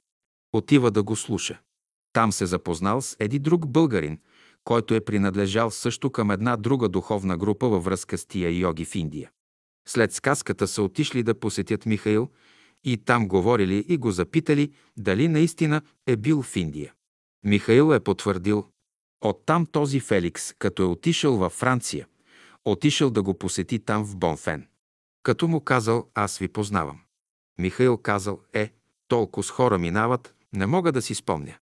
Българинът от Лос-Анджелис попитал дали наистина е бил в Индия и се е срещал с тоя йога. А той принадлежал на тая група, гдето били във връзка с тия йоги и писали веднага писмо да проверят дали наистина такъв човек е бил. И те му отговорили, че никога не са виждали такъв човек. Не е вярно, че се е срещнал. Аз това писмо го имам, черно на бяло, за което ми пише тоя Феликс за Михаил и в заключение пише, както лъже, че е изпратен от учителя, така лъже, че е срещнал Бабаджи и че му е дал това име Омрам. А всъщност всичко е лъжа. А както тази книга, гдето излезна половин френски, половин английски, за да докаже, че той е наистина, той е голям пратеник, ще го познаете по трите начални букви. Първата е М, Михаил, е вярно, втората е А, той вместо Иванов си е прибавил едно А, Айванов, и третото е Омрам, което също си го прибавил. А всичко върху лъжа е. Вергилий. Сега ние още през времето на школата тука, през времето на учителя по отношение на него, има издадена беседа «Беседи и опътвания» от 1922 година. Анина, да, да, знам. Вергилий. После друго, има един разговор между трима ученика и учителя, който аз го имам документиран и така нататък по отношение изявлението на учителя за него и е напълно ясно тук. Но понеже той отиде там, работи при друга система, при други условия и много хора се подлъгаха и тръгнаха след лъжата. Анина, да, но все таки едно нещо трябва да бъдем също искрени, че е взел най-много от учителя. Разбира се, има песните, паневритмитя, там не може да ги даде като свой. Вече се знае. Но от учителя чете много малко, но взел примери някакви, някои упражнения също. От учителя всичко взе, дава го от своя име, нали? Не само от учителя, но от всички други окултни школи е взел. И от розенкройцерите, и от антропософи. От всякъде си взел нещо и се го дава от своя име. Даже една от антропософите, една, която превежда беседите на Штайнер от немски на френски, тя сама ми се оплаквала, казва, взел цели беседи от Штайнер и ги дава като свой. Вергилий. Като е плагиат. А Нина. Както с учението на учителя. Но тъй като взима пък е взел най-хубавото от всички учения, разбира се, привлича хора. Не дава лошо. Не ги учи на лошо, трябва да сме справедливи тука, нали? Вергилий, да, има една опитност на един от нашите приятели, той си замина, и веднъж той пита учителя какво ще каже за Михаил. Учителят му дава това обяснение. Давам ти следната картина. Вървят двама индуси, след тях водят цяла свита, вървят, бият тъпани, вият зурли и свирки. И когато минава цялата свита, на гърбовете им пише реклама за сапун. Ето това е Михаил, реклама за сапун. Та тази работа ми е ясна, нали? По този въпрос нещата са ясни. Анина, да, това е всъщност. Някои да се интересуват, някои да знаят, да питат къде е неговия учител, да търсят извора, да дойдат до словото на учителя Дънов. Все така, както казват на лошо, не ги е научил. Няма нищо отрицателно. Лошо, това, което е държал, но това само гдето ги дава като плагиатство. От свое име. Вергилий. А знаете ли всички какво означава? Те използват това движение на паневритмията, което е в невидимия свят. Използват силовото поле, за да си вършат своята работа. Фактически той използва паневритмията, пеенето на песните, създава се едно силово поле, което го използва за съвсем други работи. Там е цялата работа. Анина. Това е, как да каже, амбиции и името им да се разнася. Вергилий, то си е негово творение, каквото прави, то си е негова работа. Анина. Негова работа, разбира се. Вергилий. И ние, които сме съвременници на тази епоха, ние имаме изискване към вас, може би вие вече ще прецените как да го дадете, как да го направите. Но трябва да бъде документирано за истината и за лъжата. Анина. Аз знам, че учителя е дал задача на Елена Андреева да напише за Лулчев, а на Олга Славчева да осмее с поезията си Михаил. А Паша ми каза, ами учителя го изпъди от тука, защото правеше нередни неща. Аз имах един хубав документ да се покаже, че все пак как си служи, че имаше една сила в него. Това ми разказа Олга Славчева. Писа ми едно писмо, но аз тия работи просто не ги харесвам. Взех, че изгорих писмото и защо направих тая глупост. Писа ми, пък не знам защо ми писа тази опитност. Те са били студенти, както тя, и той, и са живели при този Русев, банкера. Беше им дал по една стая. Сега на времето тя обичаше един италианец. Михаил влиза в стаята и иска да я прегърне, въобще любов да кара с нея, и тя го отблъснала. Тя нали беше една енергична така, като го блъснала силно, и сега не си спомням какво и казал, някакъв я проклел, да да знам. Но все таки тя изведнъж пада на леглото като вцепенена, нито може да мърда, нито да говори.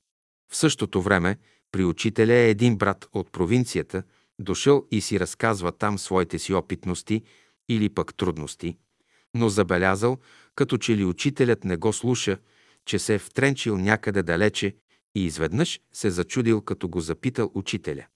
Знаете ли къде живее Олга Славчева? Той казал, знам, учителю. Идете, идете веднага. Той отива, тропа никой не отговаря, не било затворено вътре. Влиза, вижда Олга просната на леглото като вцепенена. Нито мърда, нито говори. Изведнъж той пада на колене и започва да се моли, ама така силно да се моли, и тя казва лека по лека. Лека по започнала да се раздвижва така. Тая опитност тя ми я описа. Вергилий.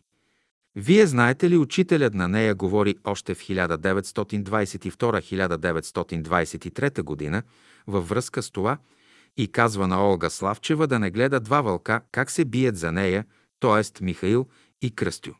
Учителят казва, който победи и в единия, и в другия случай ще изяде някой вълк, а да бяга. Анина. Тя, Олга, не е случайна, тя на времето си обичаше един италианец. Тя защо ми писа и не знам, но аз бърках, че изгорих писмото. Вергилий, то е хубаво. Вие сега познавате много приятели, които си заминаха и знаете много техни опитности. Може ли да ги възстановите? Анина. А имам тези опитности на Паша. Тя ги беше писала специално за мрне в златната тетрадка. Но като стана тоя обиск през 1957 година, взеха и това. След той написа друг, но вече по-малко, нали? Вергилий. Аз съм чувал за тая златна тетрадка, била е такава с позлатени корици и с написани нейни опитности. А Нина, Е, да, но те са... Тя специално за мене беше писала, за да мога да ги напечатам. После с Гена са написали някой спомен, по-малко, разбира се. Вергилий, значи вие във вашето житно зърно. Вие от време на време слагате и някои от тези опитности. Анина, всеки път слагаме. Всеки път, даже съм чувала от някои абонати, първо това четат. А има, сигурно Савка, има много хубави опитности, но къде са, щото тя е била винаги около учителя. Вергилий, жалко, че тя никакви опитности не написа. Анина, написала е, сигурно е разказала. Елена ми е казвала, че има такова нещо, но под друго име. Ще отида да я видя, да видя кой ги има. Не пише Савка, но едно друго име. Вергилий. Тези опитности, няма тя много опитности, но има една опитност, която тя е написала, когато е бил верният ученик в тялото на учителя. Анина. А да, това го знам как и по какъв начин се противопоставили през 1922 година на свещениците. Анина. Аз съм слушала, ама така не си спомням подробности, но интересни са за там, в Търново, или където е трябвало да държи сказка учителя. Там свещениците искаха да противодействат. Още от сутринта учителят казал да бъдат наредени всички като триъгълник с връх към града. Вергилий как ги наредил? Анина на триъгълник. Като отиват към града, отиват в триъгълник. Вергилий, да, тези имат много интересни опитности, но не се записват. Анина, така си вървели от лозето до града. Вергилий, това нещо не съм го чувал до сега. Значи атакуват свещениците в бойна колона с триъгълник с връх обърнат към тях. Анина. Той като шествие е било. Цената на опоручението. Бележка на редактора. В спомените си Анина Бертоли разказва за брат Феликс, французин, който е живял в Нью Йорк. Той влиза във връзка с Анина Бертоли чрез издаваните малки книжки «Житни зърна» на френски език. Чрез Анина Бертоли, която идва в България Милка Периклиева, която е била подготвила своите спомени за учителя, е предложила да бъдат отпечатани от Феликс на английски език в САЩ. Това е една конспиративна работа в онези години. След проучване бива привлечен за преводач от български на английски Вере Гюлгелиева.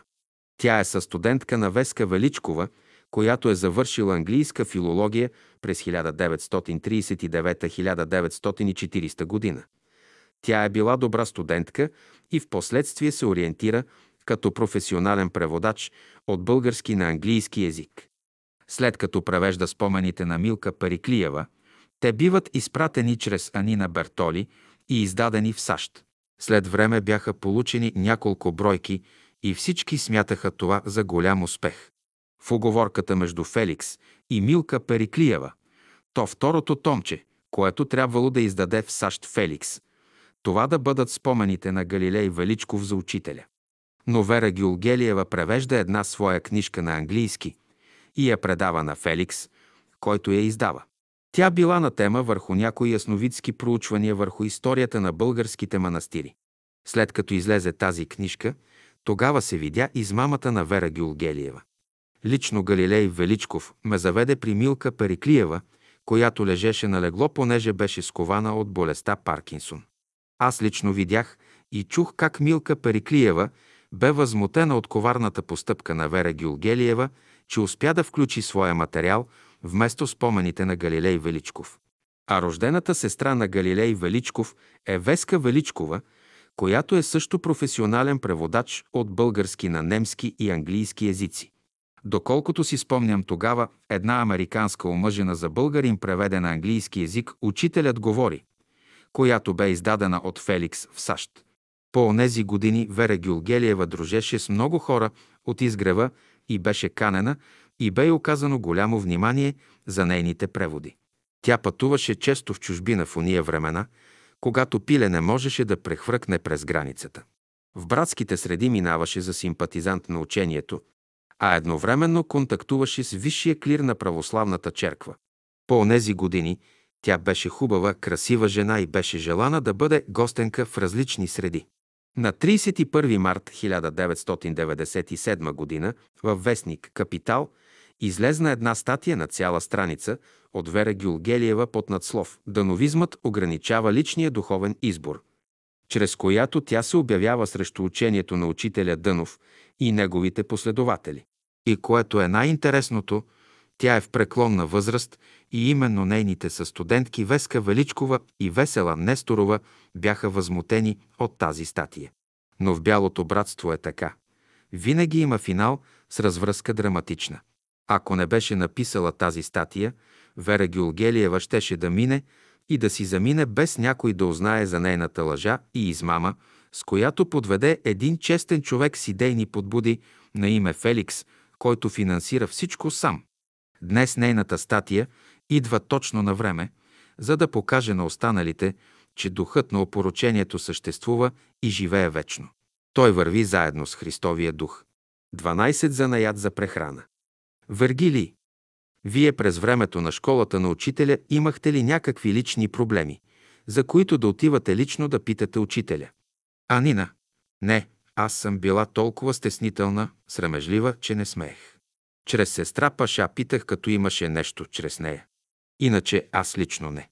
Само когато свърших гимназия, дето ви казвах, че учителят ме поощряваше да уча астрология. Вергилий, щеше да станеш голям астролог. А Нина? Е да, ама като не слушаме. Защото го смятах за нещо странично, а казвам с астрология. Вергилий. Значи учителят пожела да ви даде някоя и друга книга. А Нина, е книги. Имам каза много книги в библиотеката, ще ви ги дам после, пак отидох. То беше вече след 9 септември 1944 година. Медицината тъй ме привличаше. Казвам, медицина, учителю. Ах, по начина както се изучава сега, друго казва. Ами, учителю, естествена история, а да, може. Вергилий. И вие какво предпочетохте? Анина, естествена история следвах. Вергилий. И това го изкарахте. Анина. А, нищо не изкарах. Научих и изкарах естествена история наистина и останаха ми няколко изпита, но като разбрах, че няма да ми послужи за нищо, защото съм италианка, трябваше да стана българска поданичка преди всичко.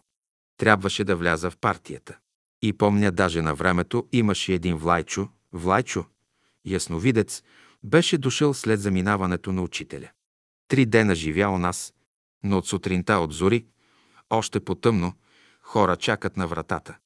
И вече третия ден ще си отиде.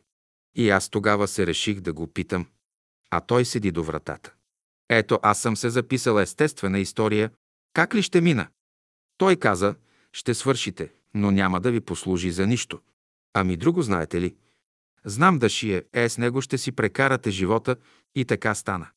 И във Франция така чрез шиене съм печелила в живота. Една малка пенсия. Малка, защото в началото въобще 13 години съм работила без да ми плащат социално осигуряване. Използваха ме. Вергилий, да, всеки човек минава през дадени изпити. Така, вие казахте, че хороскопа на вашият баща е във Франция. Кой го е правил? Анина. С Иван Антонов имаше един хороскоп, направен от един свещеник, който доста верни неща му е казал върху характера всичко и тъй имаше едни съвети за здравето. 13. Майката Лучия. Вергилий. Майка ви кога си заминава? Анина. 1965 година. Вергилий. Къде? Тука в България ли? Анина. Тука. Тя майка ми беше медиум малко. Има много опитности около нея, много интересни. Вергилий, какви опитности, например? Анина, ами най-различни. Има една опитност.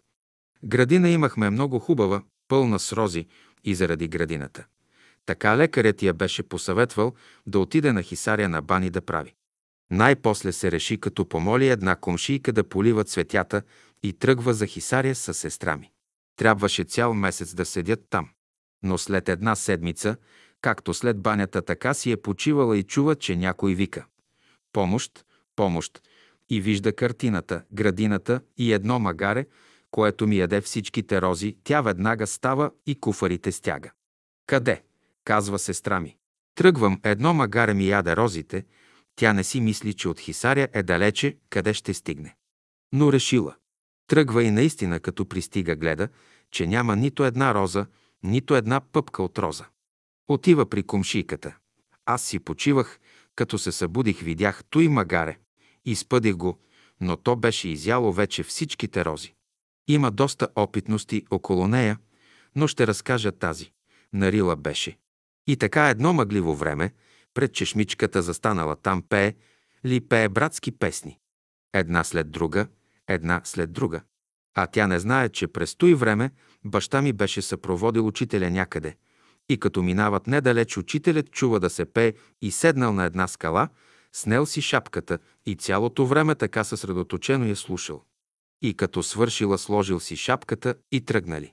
Майка ми свършила да пее, прибира се в палатката и забелязва, като че ли някой бута там отвора на палатката. Тя мисли, че е магаре. Някакво си магаре имало там, но около там пасяло. О, не! Виждам там трима ангели хубави руси и тъй се поклониха пред мене. Те ми благодариха с думи български за хубавите песни, които съм изпяла. Тук тези изпети песни от вас за запечатани за вечни времена и ще се възпроизвеждат. И пак се поклонили, вдигнали крилата си като триъгълник и започват да излизат светлини, седемте цветове от дъгата и тъй отлетели. А после баща ми разказва, че учителят ги изпратил, за да й благодарят. Тя не знаеше тогава, че ангелите са същества на музиката и че музиката произвежда седемте цвята. Вергилий. Виж, интересни опитности. Друго нещо да ми разкажете от майка ви. Виж, тя майка ви чака наред сега да ги разкажете. А Нина има доста. По едно време тя беше много болна, когато дойде критическата възраст, нали, и аз я лекувах както си знам. Тъй слагах вода на слънце, към обед я поливах, готвя и пера и дрехите с молитви така доста време. И сега дойде времето да си ходя на Рила. Аз съм свикнала всяка година да ходя на Рила. Какво ще правя, не смея да оставя майка ми. И майка ми една сутрин. Знаеш ли какво сънувах? Казвам, разкажи.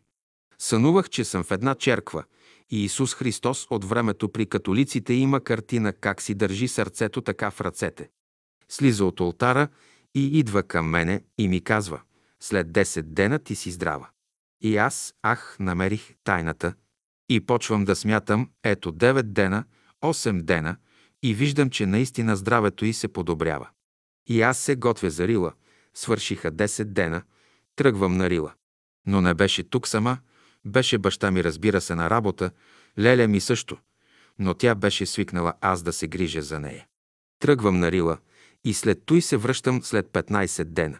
След той виждам една котка у нас. Майка ми обичаше и животните много, но гледам непозната котка черна с бял наградник, така и крайните лапички бели. Казвам, откъде дойде тая котка? Е, не знам, като замина дойде от някъде и все върви подир мене. Където отида, в градината ли, подир мене. Влязали в къщи, подир мене, и един след обед, както съм си легнала, сънувам един свещеник от тия. От средните векове в снимки съм ги виждала така с шапка кръгла тука с голяма периферия, с колосън нагръдник, бели ръкавици, бели чорапи. И той каза, ето ти в миналото си ми помогнала.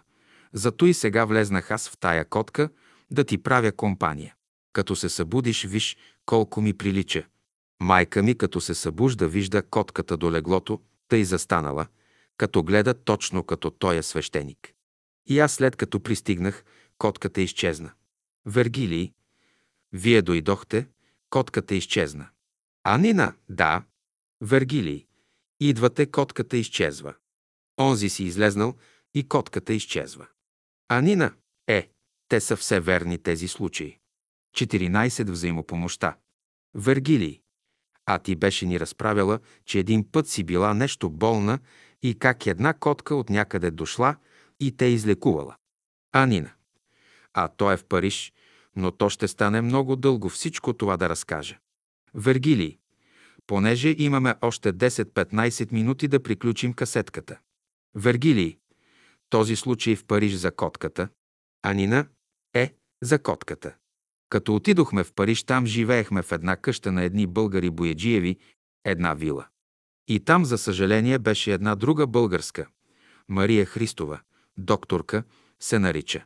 Ама такъв живот тя е карала, такова разочарование видях, че като взех да чистя, да разтребвам, че се разболях. Както и да е, разболях се, не мога да ям, просто тъй ми се стегна стомаха, само овесени ядки слагам в една чашка, малко крем и това беше. Седях колко два месеца ли, колко ли беше налегло и понеже беше лято, бяха отворени вратите. Дойде една котка, кумшийска, откъде такава една черна котка. Само има едно пръстенче бяло на опашката и така с едно широко лице и аз бях я кръстила мужик. Като виждах тая котка, просто я приемах като най-скъпия приятел, като че ли ми идва на гости, сядаше на краката ми, аз лежах и седеше така около половин час и си отиваше. Но всеки ден в същия час идва и един ден, както седеше на краката ми, изведнъж измърка едно особено мър-мър-мър-мър и така легна на стомаха ми, тъй се е свила и аз я оставих тъй. Почувствах нещо. Знам, че котките са магнетични и лекуват. Седя така доста време, половин час, и си отида и хапнах. Не ме боли вече стомаха. А, помислих си, не ме боли вече стомаха. Ах, котката ми е взела болестта. Ах, казвам, въобразявам си. Но котката вече не идва. 15 дена не идва и след 15 дена идва една котка мършава, слаба. Познах я само по тоя бял пръстен по опашката там. Дава ми мляко, не може да яде, не може да гълта. Казвам, наистина ми е взела болестта. Пък не искам да умре заради мене. Пък жалко ми е. Ето ти пак изчезна. След 10 дена идва пак, напълня, пак така оправи се. Дадох и да яде, яде пак лакомо. Ето как оздравях. Анина, друга опитност имам пак в Париж. Така самотна се чувствах от начало. Пък голяма градина, един бор двоен така и много обичах, като се връщам от работата и да седна до борчето и да се облегна на него. Пък една вечер ми беше толкова смъчно, ей тъй съм рекла.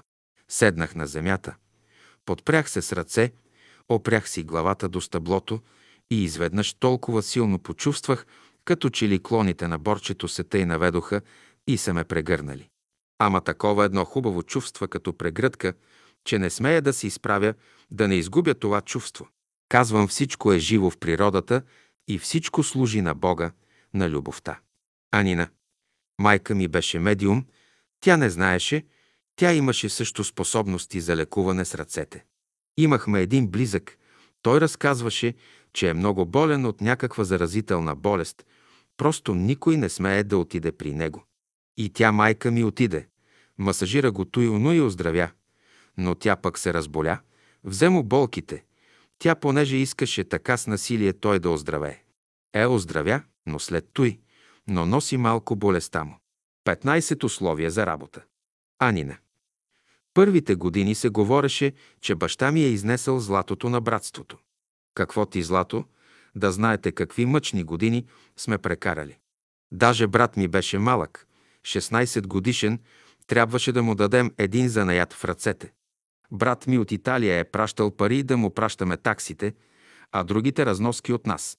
Докато той свърши, баща ми почна като гвардиянин на едно място в Париж.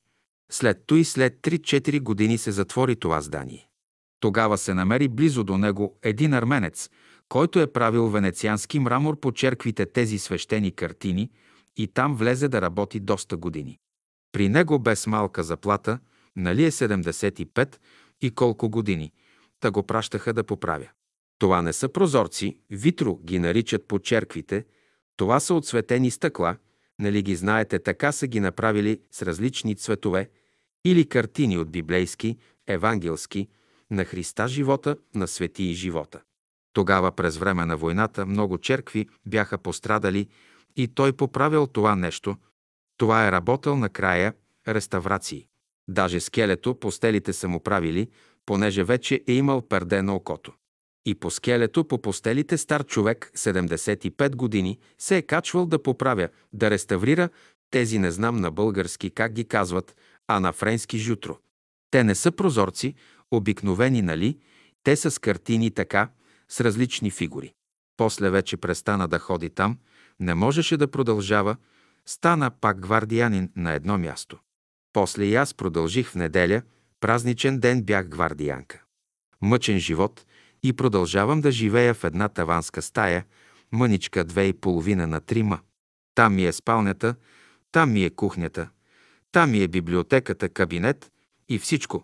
А баща ми също живя в една мъничка стая, три на трима всичко и етажерки, етажерки, за да сложим всички книги с писания.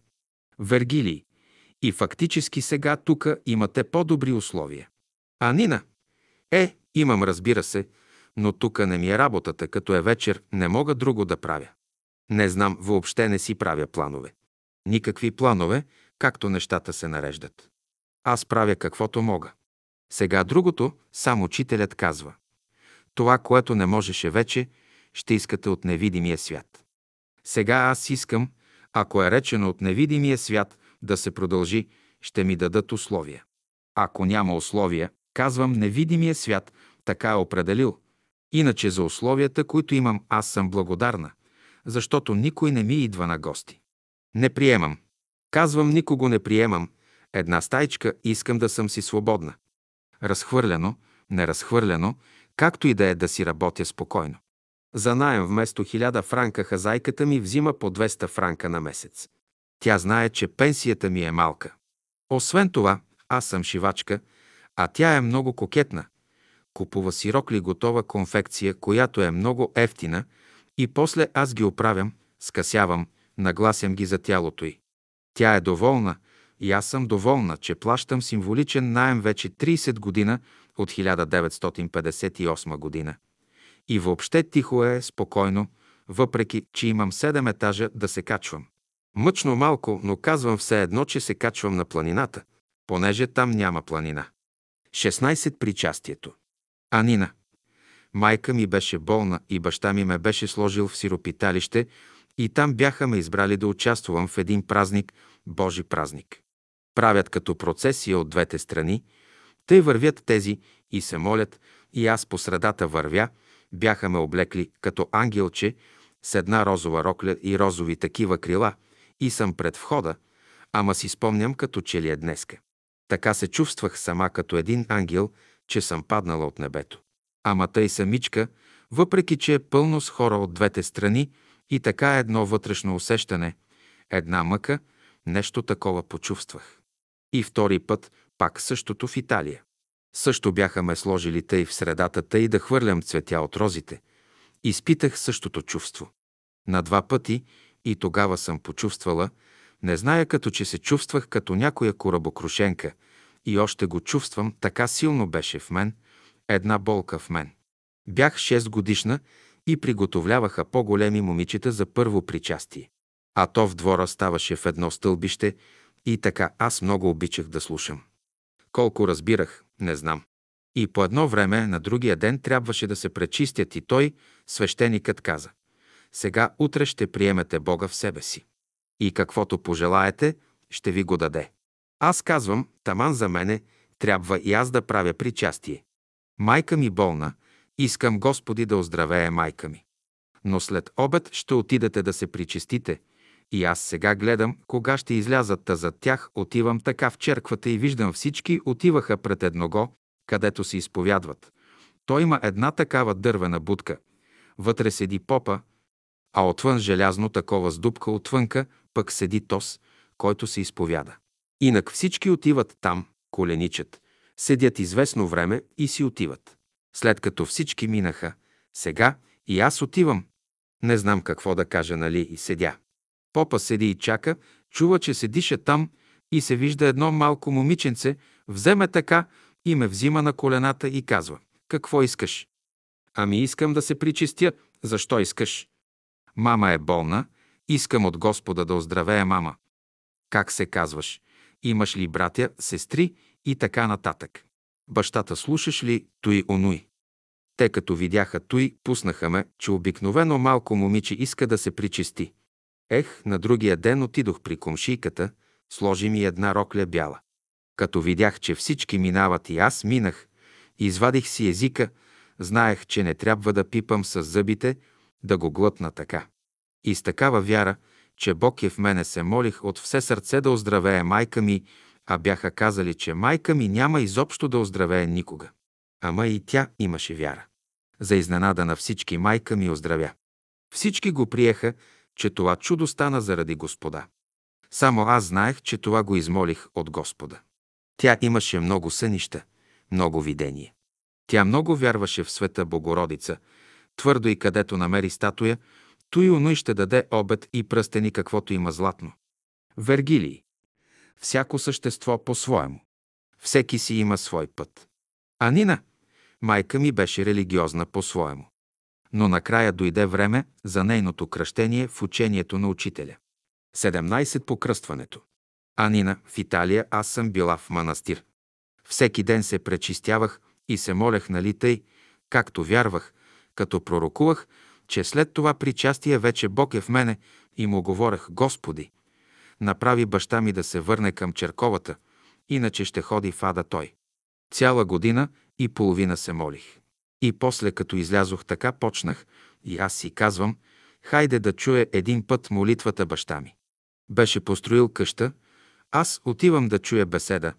Запознах се тогава с сестра Аня, Паша Теодорови, те ми бяха най-близки. Как всички тия хора ще отидат в Ада? Вергилий. Това е 1930 година. Анина. Взех сега да ходя на беседа, чакай да чуя аз беседата. Хубаво говори там за любовта, за Бога, че сме братя и сестри, туй онуй. Ходя на черква, вече не е същото. Не чувствам вече това, което преди съм чувствала. Две години бях все така в колебание и една коледа баща ми вече реши да прекара коледата горе на хижа, а леко на Витоша с цвета Симеонова и на сутринта решихме да отидем на изгрев слънце. Всичко покрито бяло, сняг и облаците покрили София. Не се вижда София. Всичко бяло.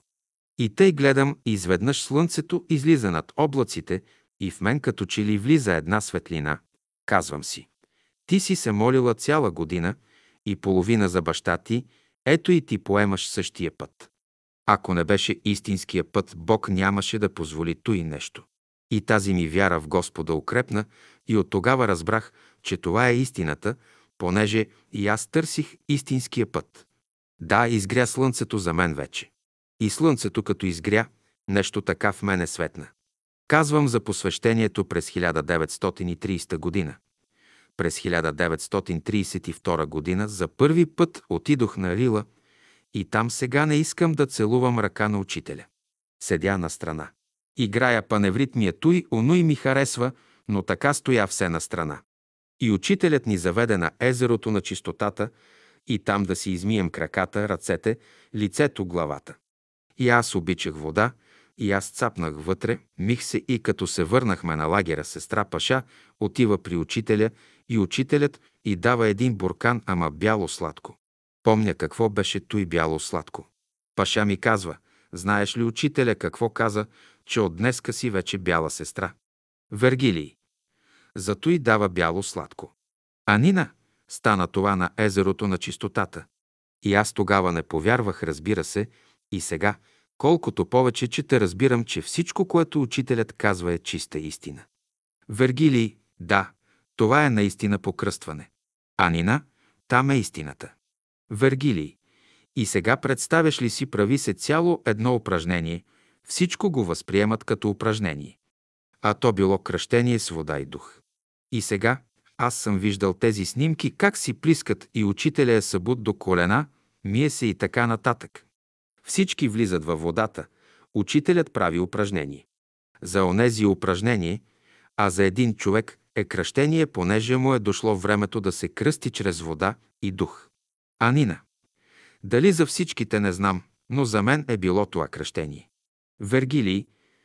Прави се кръщение за един човек, а за другите е упражнение. Анина. Бяло сладко учителя изпрати. Помня така и от днеска Анина е бяла сестра.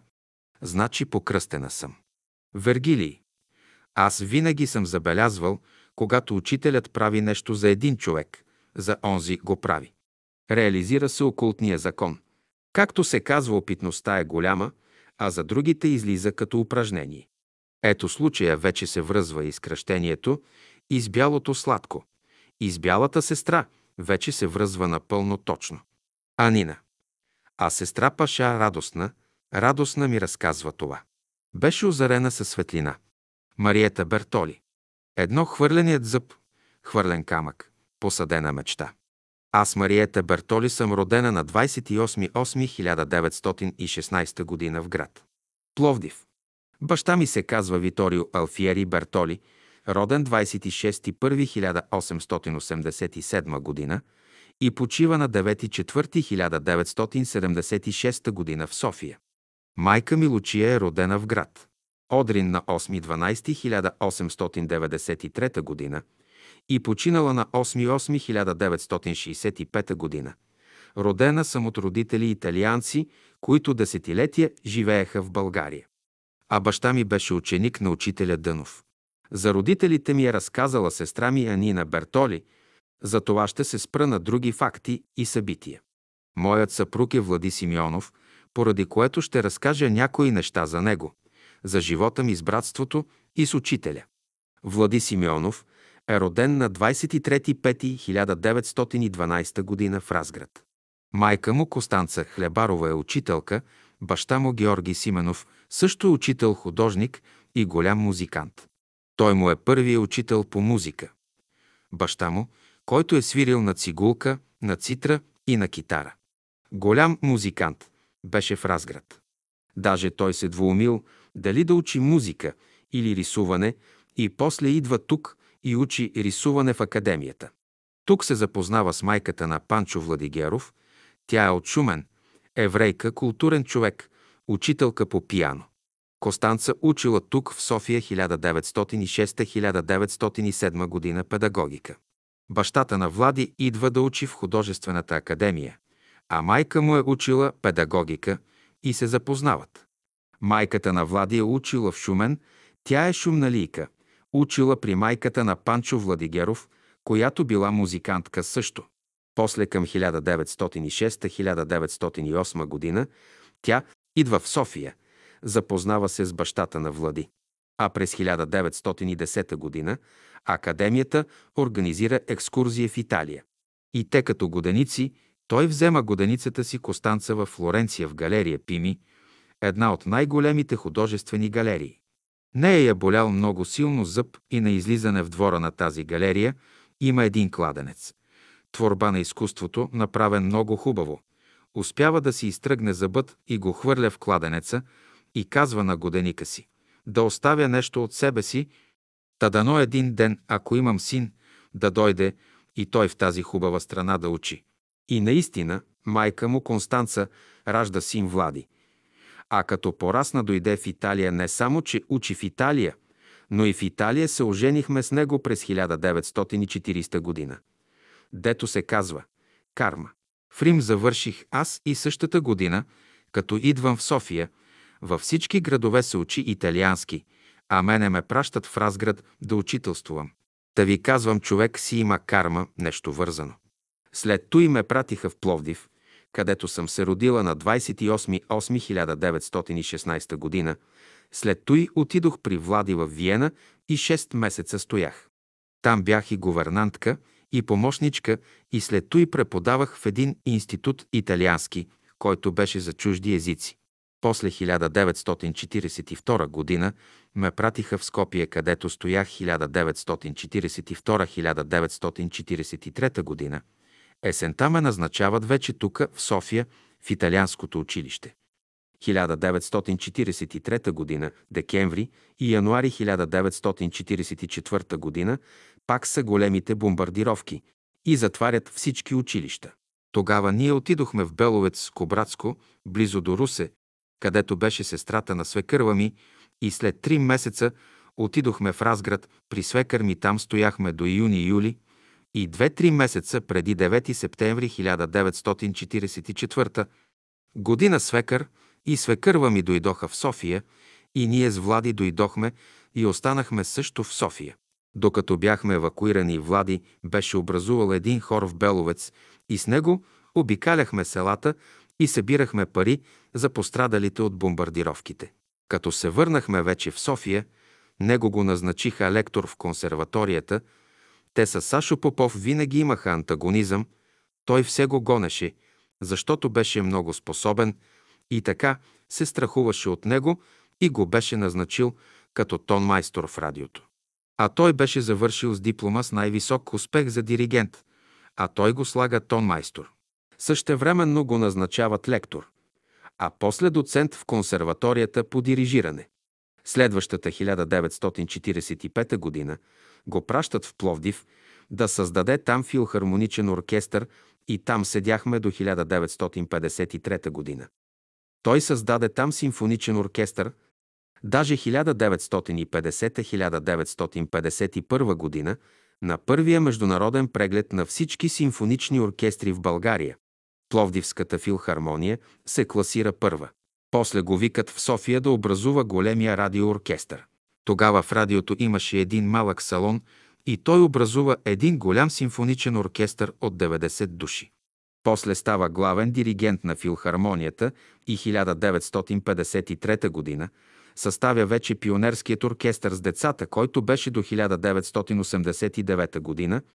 После 1963 година става професор и диригент. Заминава си на 16.1.1990 година. Започна кариерата си в Рим, защото там следва. Там изнася първите си концерти и завършва с последния си концерт в Рим на 10.11.1989 година. Желанието на годеницата хвърлила зъба си в Италия се сбъдва. Ражда син, който учи и получава славата си в Италия. Три концерт на изгрева. На изгрева имаше много цигулари. Някои от тях свиреха в царския оркестър. След като Влади започна да идва на изгрева и се запозна с учителя, то естествено, когато си между музиканти, се говори за концерти. А Влади бе завършил диригентство и бе добър цигулар. Споделиха идеята с учителя и той я одобри. Започнаха да умуват, че нямало достатъчно музиканти по отделните инструменти. Влади говори и убеди някой от филхармонията и ги доведе на репетиция. Точно по това време беше умрял цар Борис III Римско на 28.8.1943 година. Имаше обявен 40-дневен траур. Паневритмията на изгрева не се играеше, както и бяха спрени концертите в града. През месец ноември се състоя концерта в салона на изгрева. Оркестърът се състоеше от 12 човека, а Влади Симеонов бе диригент. Бяха изпълнили класическа музика. Учителят бе в салона като слушател. Днес има запазени снимки. Вижда се, че на ревера на сакото на Владичи има траурна лента. Това е почет към траура за цар Борис. В салона слушателите са облечени с манта, шлифери, с костюми, което означава, че е по времето на късна есен. Всички бяха въодушевени. Това бе голямо музикално събитие, да се изнесе професионален концерт с школувани цигулари на изгрева и с помощта на такива от царски оркестър. А пък диригент бе Влади Симеонов. Така той получи благословението на учителя и му се отвориха медните порти. И той тръгна по своя път на диригент в България и по света. А след като свърши концерта сестра Савка мина с един поднос с пликове и на всеки музикант бе връчил по един плик, където имаше една банкнота. Това бе възнаграждение за тях от учителя. Четири цигуларят ще отива войник. Опитности с учителя, които съм имала. Имам само една, което наистина ми е чудно. Влади го бяха мобилизирали след 9 септември 1944 г. да върви войник. А Влади не е служил войник, той си изкара войник лъка в царски оркестър като цигулар и не знаеше пушка да държи и го пращат войник. Нали в Сърбия големи боеве бяха. И аз в паника качвам се горе при учителя, чукам. Какво има? Нали той ни знае откакто бяхме мънинки на 4-5 години. Казвам, учителю, знам, че много обичате Влади. Получи мобилизационно, трябва да замине. Той казва, какво трябва да направя. Не знам, вие знаете. Ами той не е бил войник. Не може пушка да държи. И тъй просто плача и само толкова и си бягам. Слизам по стълбите надолу и си отивам. След две-три дена отменя се мобилизационното. Мобилизират го в радиото. Учителят ли е казал на някого нещо по неговите невидими пътища ли го направи, не мога да ви кажа. Свекърва ми, Ние и от нас никой нищо не направи, не мръдна пръста си. На кого да отидеш да кажеш, нали знаеш какво е като получиш мобилизационно. Даже бях му приготвила вече вълнени чорапи и други работи. След две-три дена идва Влади и казва, знаеш ли днес бях в радиото. Казват, отменено било да замина за фронта, мобилизират ме в радиото. И така се разреши въпроса. Та затвори му се желязната врата. Но учителят отвори медната вратата, през нея премина Влади и остана в радиото. Пет изборна професия. Значи това ми е най-голямото преживяване. Други опитности нямам. Друг път, понеже аз като млада имах доста хубав глас, тя мама пееше много хубаво, имаше чуден глас. Но този глас не го даде на никого от нас. Дали гените бяха слаби, не знам. Нито на първото, нито на второто, нито на третото поколение, но аз сравнително хубаво пеех. Но страдах много често от фарингит, даже и сега. И един път, преди да замина да следвам, аз имах стипендия за Италия и го питах дали пеене да уча или филология. Учителят ми каза филология. Нали така допитване направих до него. Един път за мене, един път за Влади. Иначе Влади много е говорил с него. Много го обичаше учителят. Като го види, все ще го спре и ще го разпитва. Така че учителят определи път на Влади като диригент и моят път като преподавателка по италиански език. Шест снимката до камъка. Влади заедно с други братя ходеха, събираха се и правеха огньове, хей такива пирамиди. Аз един път съм ходила на Рила през 1938 година. Тогава имаше много клекове, голяма растителност и помня Влади винаги вечер свиреше около огъня. Особено един валс на Брамс, много го харесваше учителят. Аз заминах на Рила преди него, а Влади все като отида аз някъде и той търчи подира ми. И той беше питал учителя какво ще стане с мене, с него, и учителят му беше казал, че аз съм една книга, която той ще чете цял живот. Да, за мене. А той до тогава не беше ходил на Рила. На Витуша той до бивака беше идвал. И не знаеше на Рила колко е студено. Беше тръгнал, както го виждаш на снимката, с тези памучни чорапи и къси гъщета и пристига с една група вечерта, когато вече знаеш на Рила, като се скрие слънцето, става студено. Та сестрите, едни му дадоха вълнени чорапи до тука, други му дадоха половер, въобще го облякоха горкия. Нямаше с какво да прекара нощта, а той тръгнал така. Същата година, когато и аз бях, нали? Аз бях с моите родители преди това. И той като разбра, че съм нарила, след две-три дена с една група пристига и той направи си снимка с учителя. Той му казал, Влади, ти си качи на камъка, а аз ще застана до тебе. Тази снимка е символична. Влади се изкачи на върха като диригент. Искаха да го бутнат оттам, но не можеха, защото учителят бе застанал до него. Седем силата на астрологията. С Иван Антонов бяха много големи приятели. Иван му е разглеждал хороскопа и знаеш ли, че Иван правеше много хубави хороскопи, много хубави. Беше му казал, че ще стане прочут, че щял свят, ще знае обаче пари няма да имаш. Нали знаеш, ние младите хвърчим, казвах. Ха, Влади, като стане голям диригент, ще обикаляме света. Аз ще имам хермелиново палто и въобще ще бъда царица. И той ми викаше Иван. А, хич не се надява и на хермелиново палто. Цял свят ще го познава, но пари няма да има. И аз се питах как може цял свят ще го знае, толкова ще е известен, а пари няма да има. И казва, когато вече ще дойдат парите, късно ще е вече. И наистина, Влади с пионерския оркестър обиколи света, на Запад и навсякъде и в Америка. Като бяхме в ООН-то, той там свири през 1979 година, председателя на ООН-то му отстъпи кабинета си, веднага за един час напечатаха табела върху месинг майстро Влади Симеонов, сложиха я на вратата. Пред вратата му имаше една служителка с престилчичка, с бонетка, с всякакви сандвичи, пикета. Всеки момент да го обслужва, въобще на ръце го носиха. А в България, като се върнахме на летището, нямаше ни един журналист, ни един човек, никой да пита. Даже тогава бяхме взели една елка, най-обикновена сметачна машинка за умножение и деление, които сега кой ли ги няма за зетми. То на митницата ни направиха истории, не ти е работа. Обърнаха ни всичките куфари така, но завистливи, кой знае какво приказваха, че ние сме скрили злато или кой знае какво, да ти кажа колко са проклети хората. А той нямаше пари защо? Защото той пътуваше с 120-130 души оркестранти. Сега като пътува хоровата капела и другите как пътуват, носят една дисага консерви, суджуци, сирене, кашкавал и това ядат.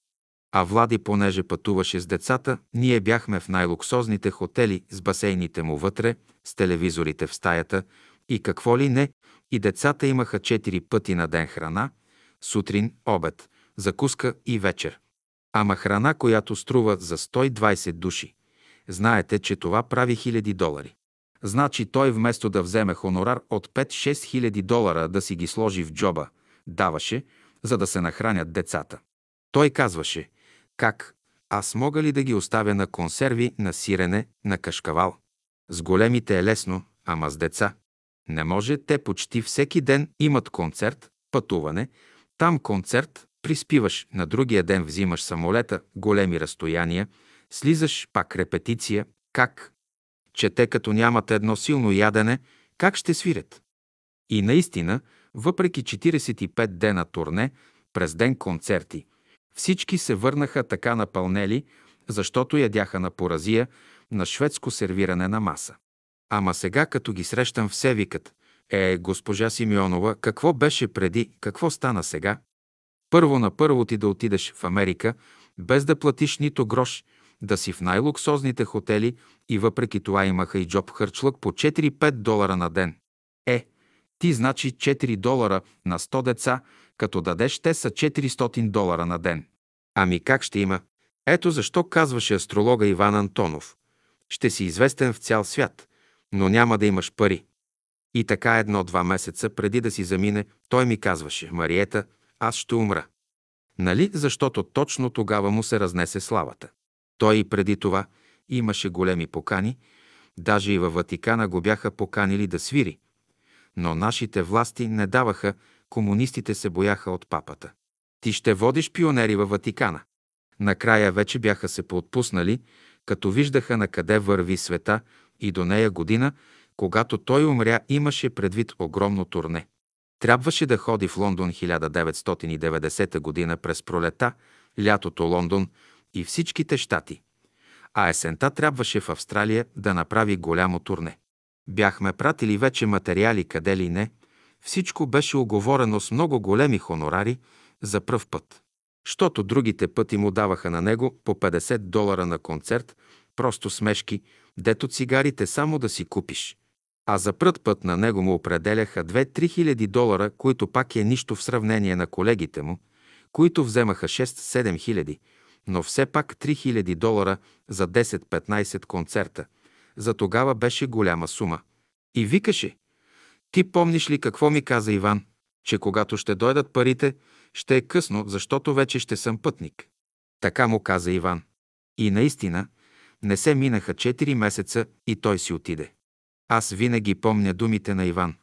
Но едно нещо ми е болно, че от толкова нещо, което направи с този оркестър, няма един компакт диск. И така ще се затрие целият му труд от 30 години, които той посвети на този оркестър. Имаше договор подписан за Миланската скала да върви да дирижира в Бразилия, в Штатите.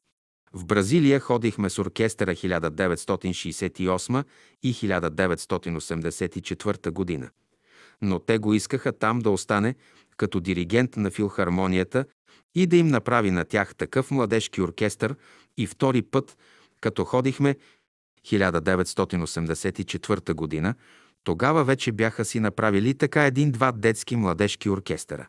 И той винаги е отказвал, защото той беше голям идеалист и патриот и казваше «Аз искам да знаят, че България не изнася само домати и краставици, но и изкуство че в България има също културни хора и тя може да даде нещо на света.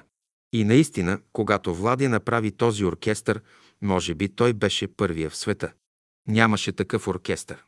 Имаше младежки, но такъв оркестър, в който да свирят деца от 10 до 18 години. Нямаше. Беше първия и по негов пример се направиха много по целия свят, но тук какво направиха? Признаха ли го какво направи? Не. Когато свири в ООН-то 1979 година, по случай първата международна година за правата на детето, той я закри и има огромен успех. Всички представители от 85 страни го чуха. Бърнстейн беше тогава най-големия диригент. Той писа дословно. Това не е пионерски оркестър, това е върха на цивилизацията. И за коя цивилизация? Аз ги имам думите записани.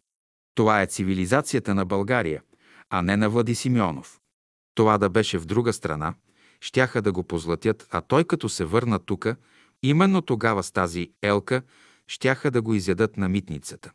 И обърнаха всичко така. Всички си отидоха.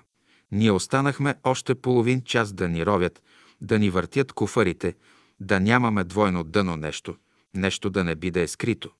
Ей, това ти казвам за нашите, вечно са му яли душата и именно малко преди да си замине. Той сигурно вече тогава получи този първоначалния инфаркт, като се научиха, че му предстоят такива турнета в Англия, в Штатите и Австралия. Завидяха му и един ден, като отива в двореца, директора последния на двореца му казва «Другарю Симеонов, имайте предвид, вие вече сте възрастен, да не се измаряте, решихме да останете почетен диригент, от сега нататък ще има един млад диригент, който ще поеме работата. Той си идва вкъщи, аз го виждам още като влиза Хемен, Хемен ще падне.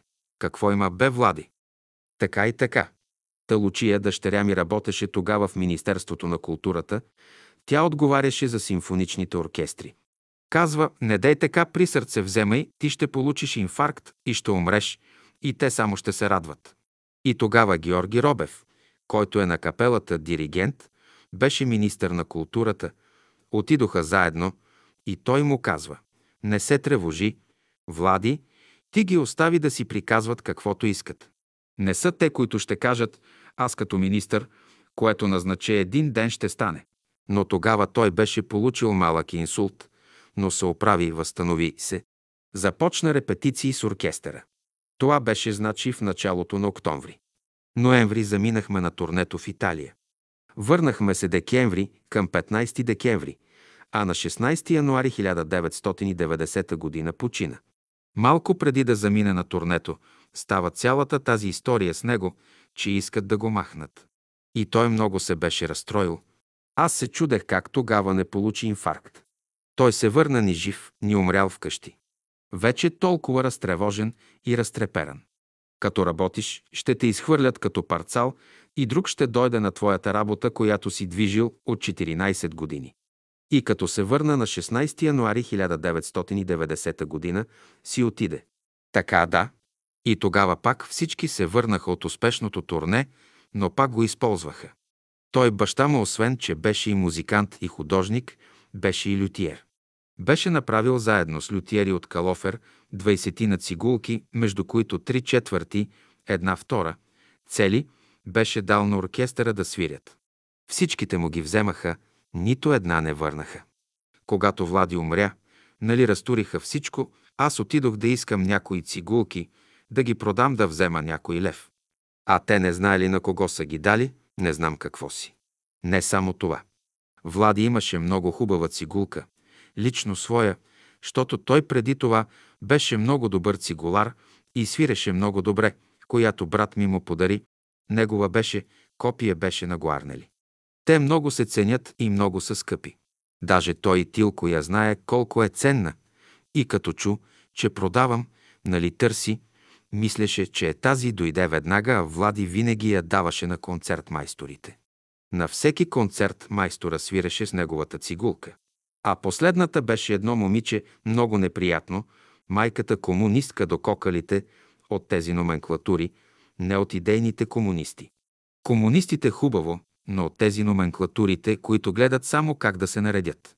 И изчезна тази цигулка, нямало я, не знам какво си, и след много разправи, връщат ми една цигулка, направена от баща му. Сега имам вкъщи една цигулка, направена от баща му, но не неговата копия на Гуарнели. Та казвам, до края са го ограбили абсолютно с всичко. И с работата му, и с инструментите му, и с неговото творчество. В радиото, когато беше, той направи хиляди записи. Девета симфония, както той я изпълняваше, никой не я изпълняваше. Идваха, имаше, когато изпълняваха деветата, идваха от Метрополитен опера. Не знам кой да слуша как правеше деветата. Когато назначиха Васил Стефанов в радиото, той изтри всички записи на Влади и си направи нови негови. Всичко от Влади е изтрил. Затова ти казвам, всичко, което е било негово, всичко са изтрили и за това сега казвам, поне от тези малко записи, които имам аз вкъщи с оркестъра да се запазят. Имам, да, от пионерите и да направя един компакт диск, който остава почти за вечни времена. Да, ама трябва да намеря спонсор. А спонсори за разни естрададжии, колкото искаш. Особено сега пък, когато положението ни е критично, кой ще те мине при мен да бъде спонсор? Та това ми е мъката. Аз като минат години, през март ме хвана инфаркта и тогава нямам вече какво да правя на тая земя. Преди две години за един компакт диск трябваха 2000 долара, а сега при тая криза двойно и не може да се мисли за подобно нещо. Осем като войн на Бялото братство. Нали в братството провъзгласяват светии? За мен първия светия е брат Боев и след той идват баща ми и сестра ми, които си дадоха до последната стотинка и живота си дадоха и каквото имаха материално. Какво Ана печелеше си гличката, та до един часа през нощта е шила, та един път, като се връщала толкова късно се оплаши. Тя може би за това си отиде и се разболя. Ти сигурно знаеш, че веднъж като се е прибрала късно, към 10-11 часа, като влиза вече вътре в къщата и там е пълно с араби и я нападат. Тя имаше един пръстен. С Анжел си бяха купили така от малкото спестявания един пръстен с едно брилянче. И изтръгват пръстена от ръката й и запушват устата. Но запазила самообладание и ударила един ритник на единия. Но те двама били и той тогава я отпуща и тя изпищява много силно за помощ. А там във всички сгради има портиер денонощно и портиера изкаче вънка. И си маха тука колана с катарама желязна и го удря единия върху лицето и тогава избягват. Нея година тя дойде тука лятото и имаше жълтеница. Беше жълта, слаба от оплаха, страшна оплаха. То в този период не минаваше седмица да няма някоя възрастна пенсионерка убита от тези араби, за да си купуват наркотици. Това беше 1986 година. Тук я водихме, правихме изследвания. Но тя може би, защото някой казал, че са лоши, за това ги криеше. Абе, Ана, дай ми изследванията да ги покажем на лекар, да видим, ама не знам къде съм ги сложила. Изчезнали са и след като почина, аз ги намерих в нейното нощно шкафче до леглото в една котия с снимки. Не иска, не иска да ми даде изследванията. Щото ние нали ходихме и сега казвам дай ми изследванията, за да видим да започнем лекуването. Не иска да ми ги даде. Следващата година беше понапълняла, беше по-добре. Пак я питах и тя пак не ги даде. Както виждаш, нищо ми няма, това беше 1987 година. Значи това е станало 87 г, когато дойде 1988 година, беше вече по-добре, като дойде следващата година. 1989 година март месец се оплакваше, че има силни болки в стомаха, но работеше до края. А Нина живееше на тавана в една аристократична кооперация, обаче от стълбището за прислугата и горе на тавана бяха стаите за прислугата. Тя живееше в едно малко стайче и водата й беше вънка на площадката и клозета също на площадката, за да могат да го ползват всички. Тогава лелята, Тереза тук все и казваше, абе, служи си един телефон, ще ти стане нещо, ти си съвсем сама, да може да се обадиш. Тогава тя я послуша през 1987 година и като дойде 1988 година, казва, послушах те. Лелю, сложих си телефон. Когато и стана на Ана много лошо, тази Александрина, италианката, която се грижи за нея, за Ана всеки ден и се обажда след тази случка и казва две-три дена не ми се обажда никой и тогава отива при нея да разбере защо не вдига телефона. а тя живееше на разстояние, както да речем Княжево. Отидох да видя какво става. Виждам вратата отворена, заварвам я, масата пълна с беседи на учителя, телефона затрупан с книги и тя паднала долу. Щеше просто да си умре така от болки. Александрина веднага вика бърза помощ, носят я на болница. Нали там малко я позакрепват и направиха всички изследвания. Даже я отвориха малко, но видяха, че вече е късно. Имала рак в панкреаса, има метастазии навсякъде и тогава я сложиха в един институт много хубав, в отделна стая, телевизор, отделно сервизни помещения, баня, телефон до нея и много хубави грижи. За всичко се грижеше персонал срещу медицинската помощ. Нали това, което и ние имахме уж едно време. Тя плащаше само 20%, а 80% плащаха социални грижи. Тогава Александрина се обади на брат ми в Италия, на Кармело, на Джилю в Женева и брат ми от Италия ходи два пъти да я види. А Джилю всяка събота и неделя с жена си от Женева взимаха един бърз влак, който за 4-5 часа отиваше от Женева до Париж и той се грижеше, нали, за сестрите да им носи нещо. Нали все пак трябва. Въобще той се грижи после за погребението.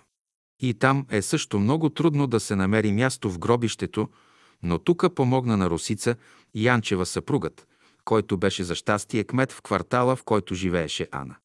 И той живееше там.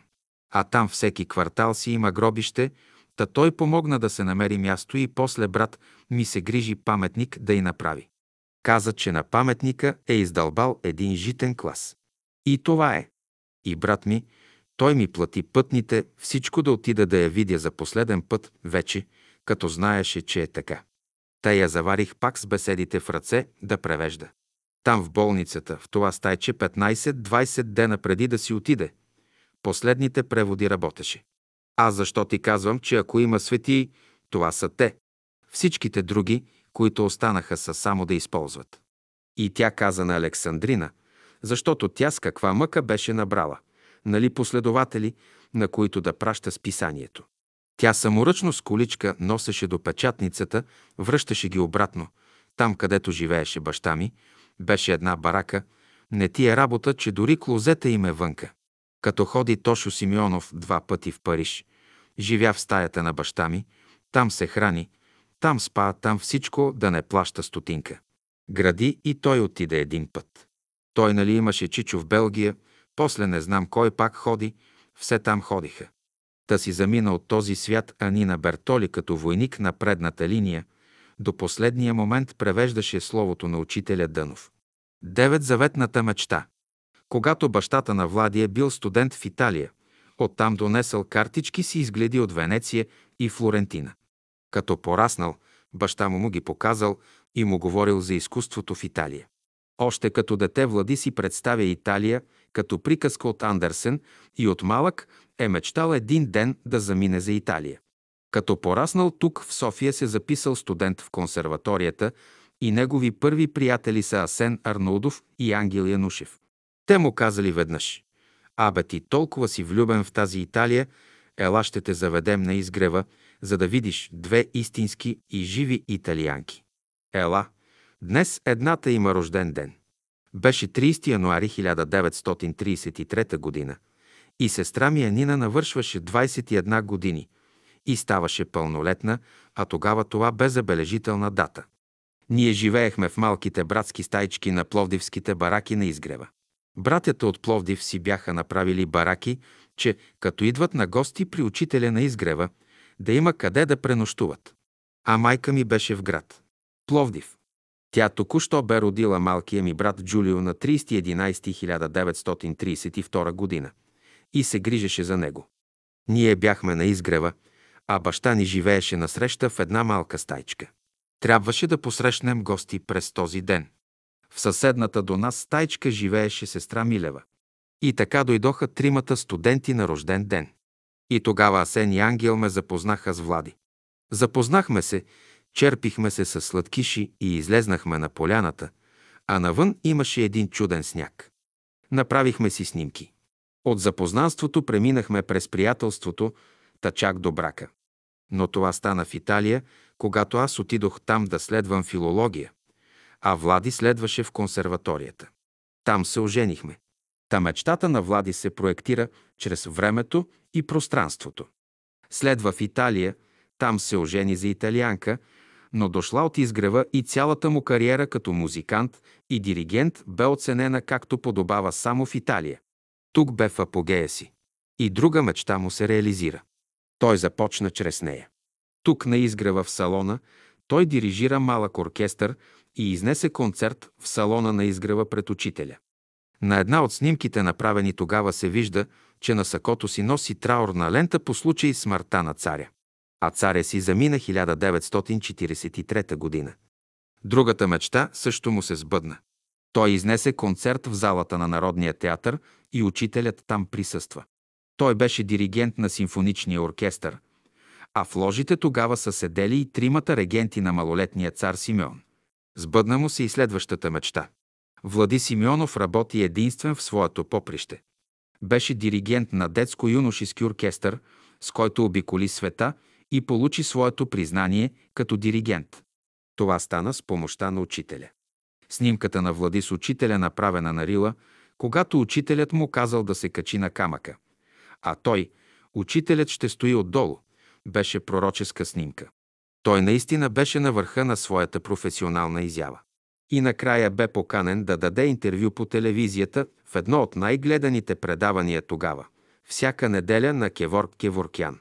Тогава, между другото, Влади Симеонов каза «С нищо не може да се сравни онова преживяване, когато цялата публика станала на крака и бисира половин час представителите на децата на България от детско-юношески оркестър. Тези концерти в Италия бяха върхът на днешната човешка цивилизация. Ех, сбъднаха му се мечтите. Остана да се сбъднат и моите, да запазим, макар и малко от неговите записи като диригент за следващите поколения, родени в България. In Memoriam е тъйно норем. На 16 януари 1990 г. почина именитият български диригент професор Влади Георгиев Симеонов, лауреат на Димитровска награда. Роден на 23 май 1912 г. в Разград, Влади Симеонов от ранно детство свързва живота си с музиката. Учи цигулка през 1934 г. Завършва Държавната музикална академия в София, по-късно специализира в консерваторията Санта Чечилия в Рим, завършва и Виенската консерватория. Работи като диригент на новосъздадения след 9 септември 1944 г. ансамбъл за песни и танци при Мевере. Оглавява първия от извън столичните оркестри у нас – Държавния симфоничен оркестър в Пловдив. От 1951 г. е диригент на Държавния симфоничен радиооркестър в София, а след това – диригент и главен диригент на Софийската филхармония. През 1953 г. основава детско-юношеския симфоничен оркестър Филхармония Пионер при Централния дворец на пионерите Г.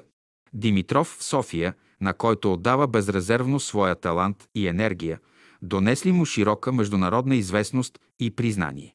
Творческото дело на професор Влади Симеонов е ценен влог в развитието на професионалната музикална култура на съвременна България. Значителен е приносът му като преподавател в Българската държавна консерватория за подготовката на редица талантливи диригенти. Големи са неговите заслуги за музикалното естетическо възпитание на младеща.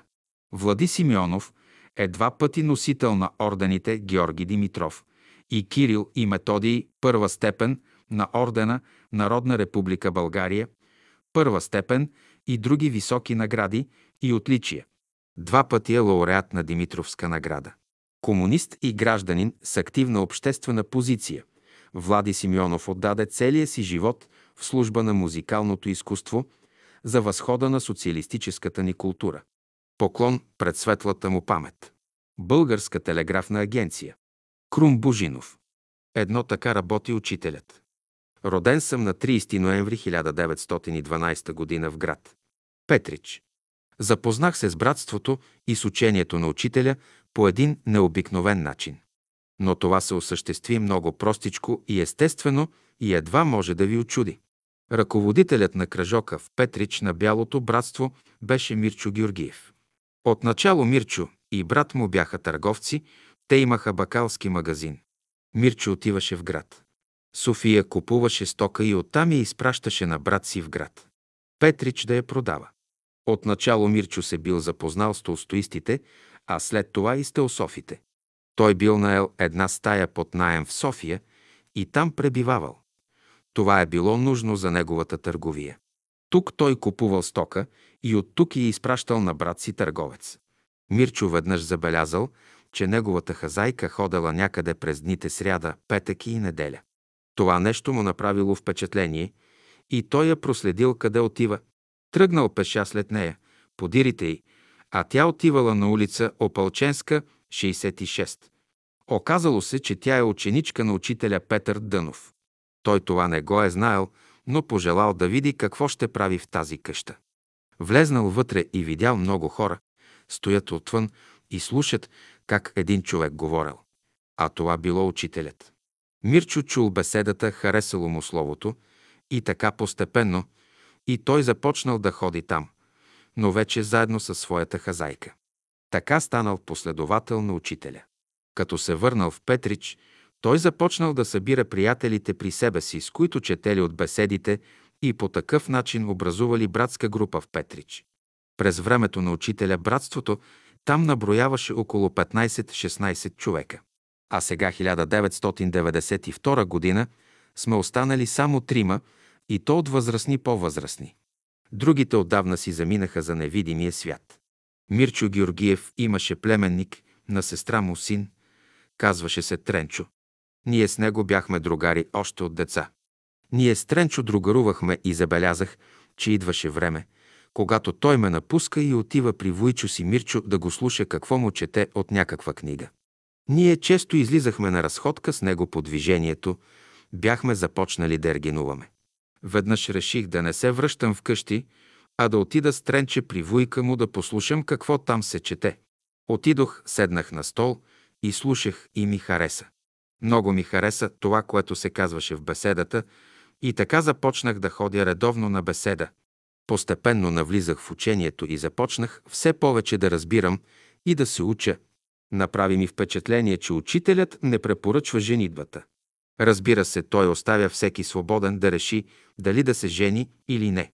Много силно впечатление ми направи едно изказване на учителя, че се оженил роб за рубиня и след това естествено се родили робчета, а не принцеси и принцове. Това ми направи голямо впечатление. Затова аз много умувах по този въпрос и накрая реших да не се женя. Останах си вече енерген. В беседите си учителят често говореше и за месото, че не е хубаво да се убиват животните заради месото им и че месото е вредно и отровно за човека. Дори влиянията, които носят животните и ужаса, който са изживяли вреди на човека. Там се казваше, че животните са наши братя и не трябва да се убиват. Този въпрос ми се видя потруден за разрешаване и по-труден от женитбата, който бях разрешил чрез дълго умуване. Нашето семейство беше голямо и брат ми беше ловец. Той носеше всеки ден убит дивеч и от месото му майка ми готвеше, а баща ми казваше на детето коленцето може да е закърпено, панталонките да му са стари и увехтели, но коремчето да е пълно както всички хора, и той си мислеше, че месото е силна храна и че без месо човек не може да живее. Един ден вкъщи бяха сготвили зелен, фасул с месо и ние се храним.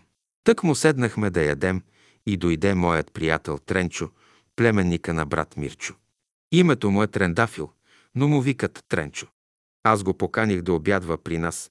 Седнахме, обядваме и докато се хранехме у мене стана нещо странно и някакъв преврат се извърши у мен и викам. Тренчо, това е от мене последно ядене на месо. Тренчо отговори, че и за него е това последно ядене с месо.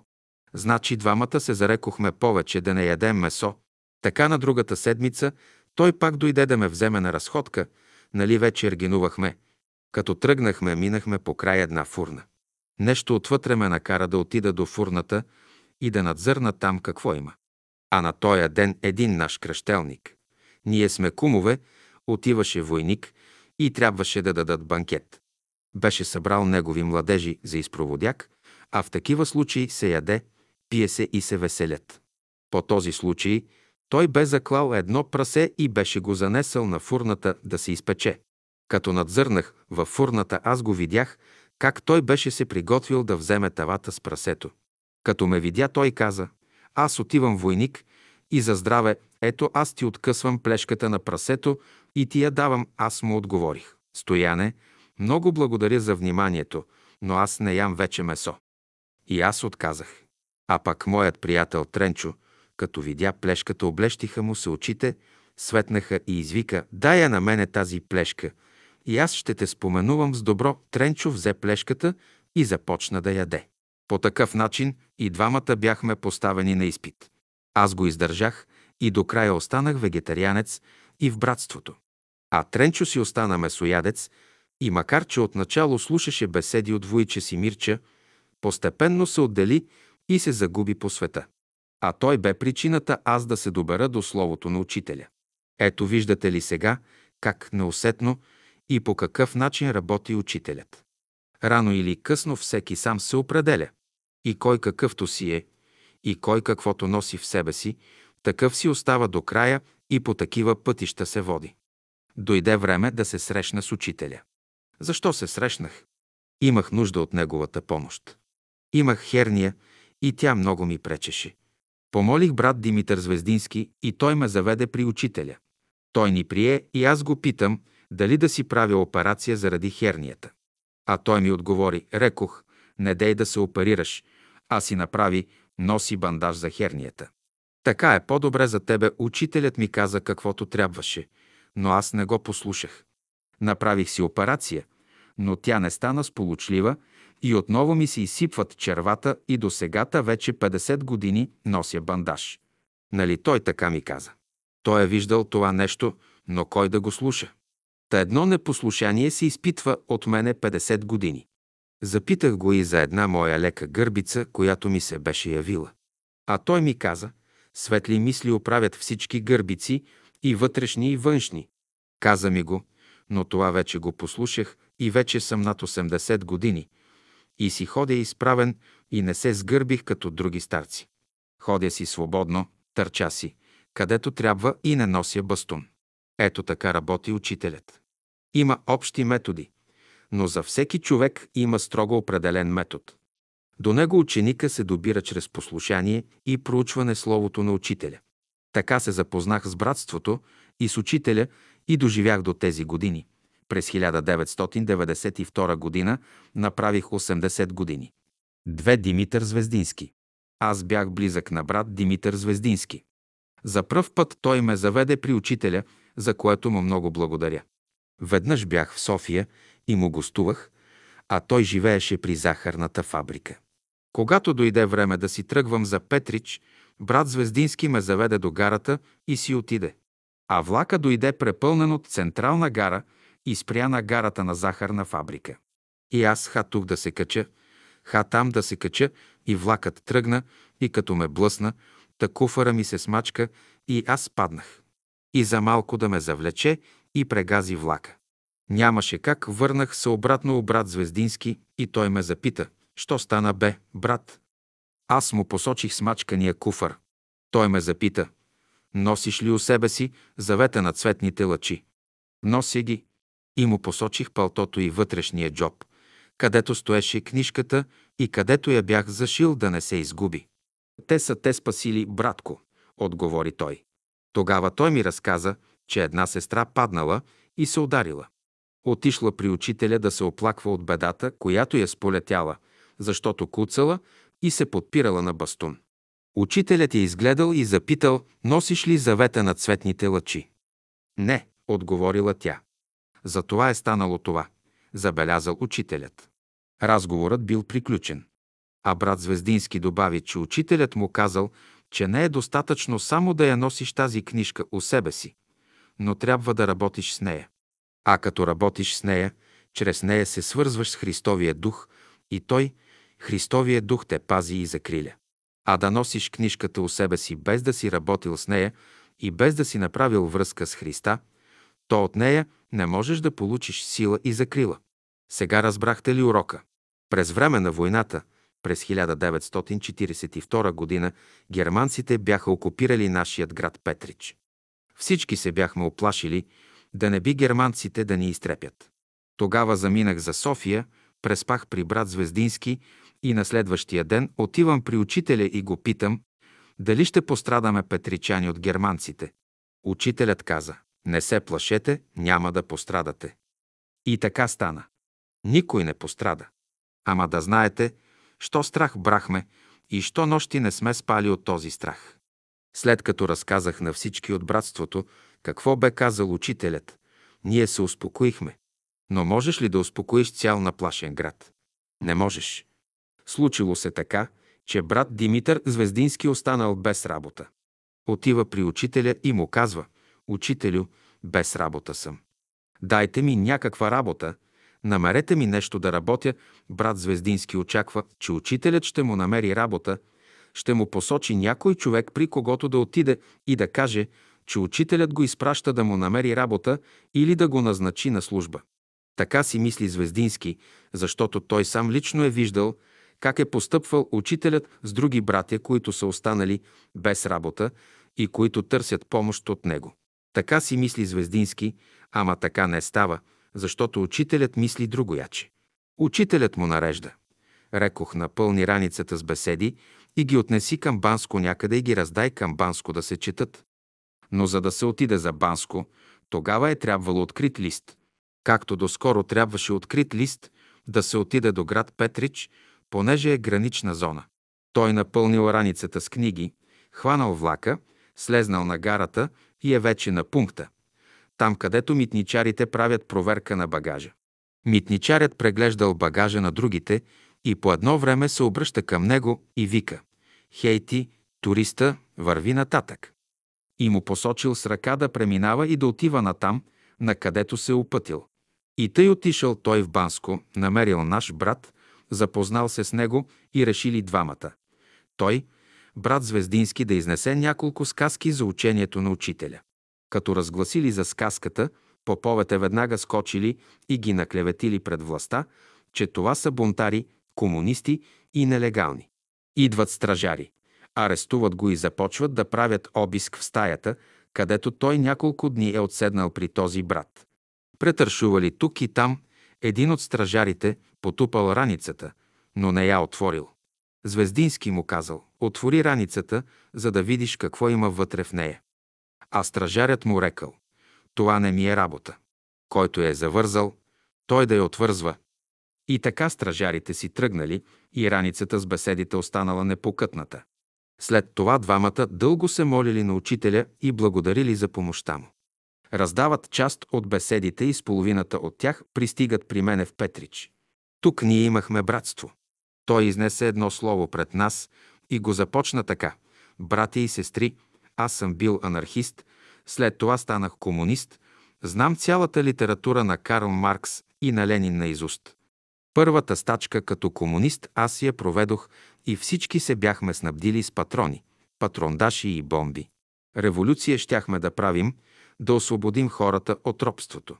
Но като дойде време и се запознах с учението на учителя, разбрах, че човек първо се освобождава отвътре и след това се освобождава отвън.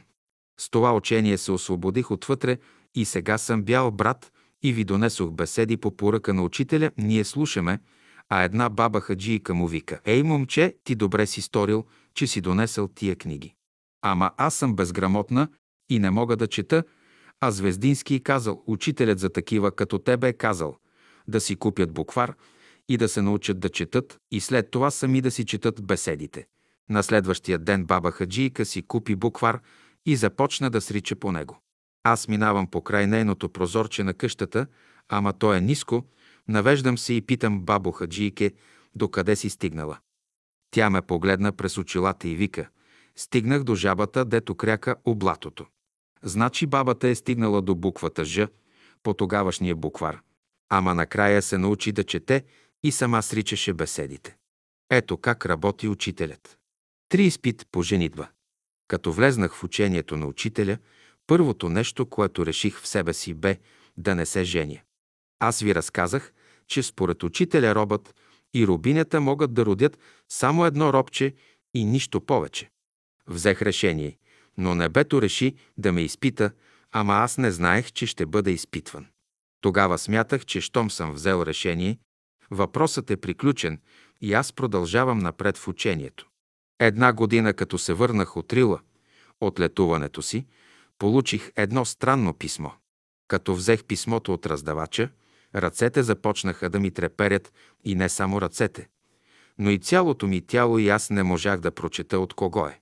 Поставих писмото на масата, направих няколко вдишки, за да се успокоя, помолих се и тогава прочетох писмото.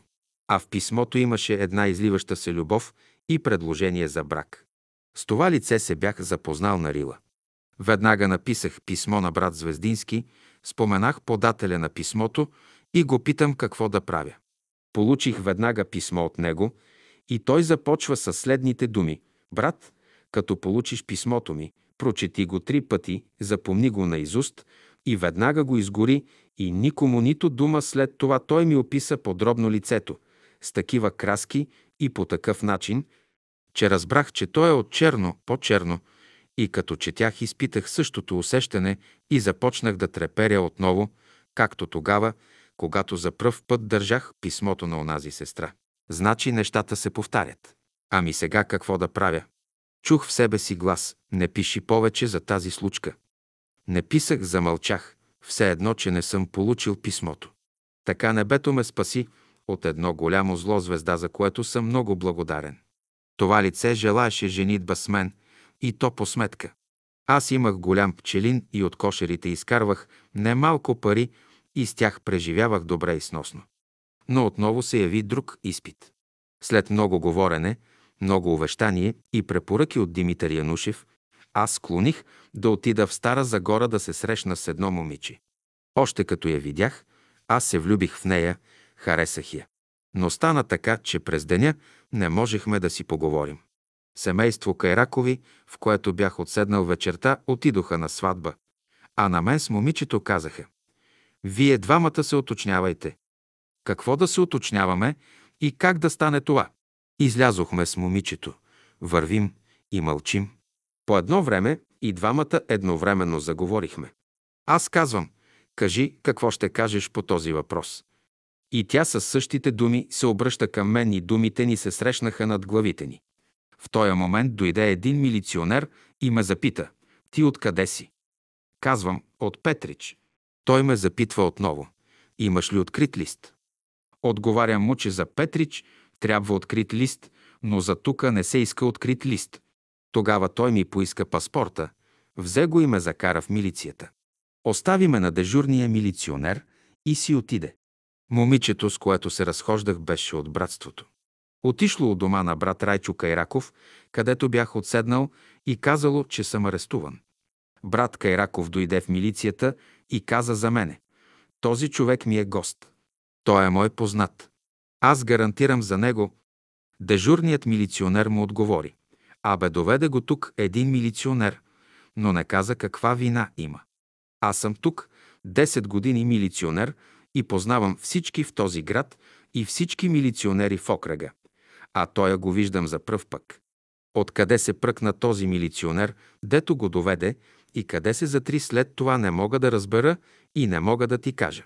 Но ето, аз го освобождавам, твоят гост. Освободиха ме. Аз си отидох там, където бях гостувал. Цяла нощ не съм мигнал, ама не по момичето, а за това, откъде дойде и къде се завре тоя милиционер. Той се яви и на двама ни. Значи го имаше. А после го нямаше. Ето тайната, която ме мъчеше тая нощ.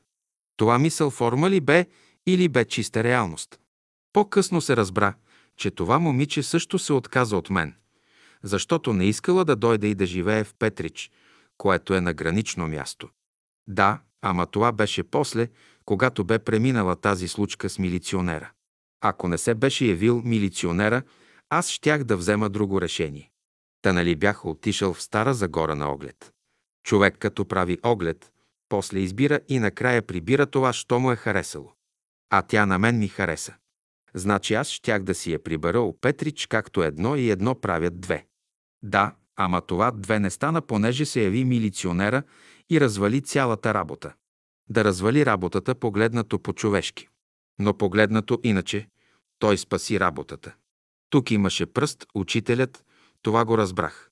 Защото освен учителят друг нямаше власт и сила да изпрати този милиционер, да дойде изневиделица, да ме арестува и да ме предаде на друг дежурен милиционер в участъка. И след това да изчезне без следа, все едно, че не го е имало и не е било. Но това беше наяве, защото трима го видяхме, трима говорихме с него и тримата го запомнихме. Значи го имаше, както и имаше тази случка, която случка се случи, за да не се оженя. Смятах, че окончателно съм решил въпроса с женитбата, но всяка година се явяваше една кандидатка от братството или от света и ми предлагаха брак. Не, че аз не съм искал и не, че аз съм бил кой знае какъв красавец, ама нали трябва да дойдат изпити, да те изпитат от небето, колко тежиш и колко струваш. И винаги се случваше така, когато аз реша да опитам чрез брака нещо изневиделица, се явяваше и разваляше цялата работа. Та тогава разбрах, че това нещо, дето разваля всяка една моя работа за женитба, е нещо много голямо. Разбрах, че това е голяма работа и повече шега с нея не бива. Така накрая аз реших, че съм сгоден за Христа и ще гледам нему да служа. Ама това решение много трудно го взех и чак накрая го взех. Ето така работи учителят с онези, които са негови ученици. Четири Веска Козарева. Сестра Веска Козарева я познавах лично. Тя идва при нас в Петрич няколко пъти. Първият път, когато дойде, тя носеше една чанта пълна с единични беседи. Тогава се издаваха единични беседи. Учителят държи една беседа и приятелите след това я издадат в отделна книжка. Това бяха тези единични беседи, които тя донесе в Петрич. А защо ги донесе? Учителят я извикал и наредил, като ходи в Петрич, да вземе тези единични беседи и както правят пощаджиите, да ги пуска у кутиите по домовете. И тя така направи. Мина и ги пусна. А дали някой ги прочете, това не знам.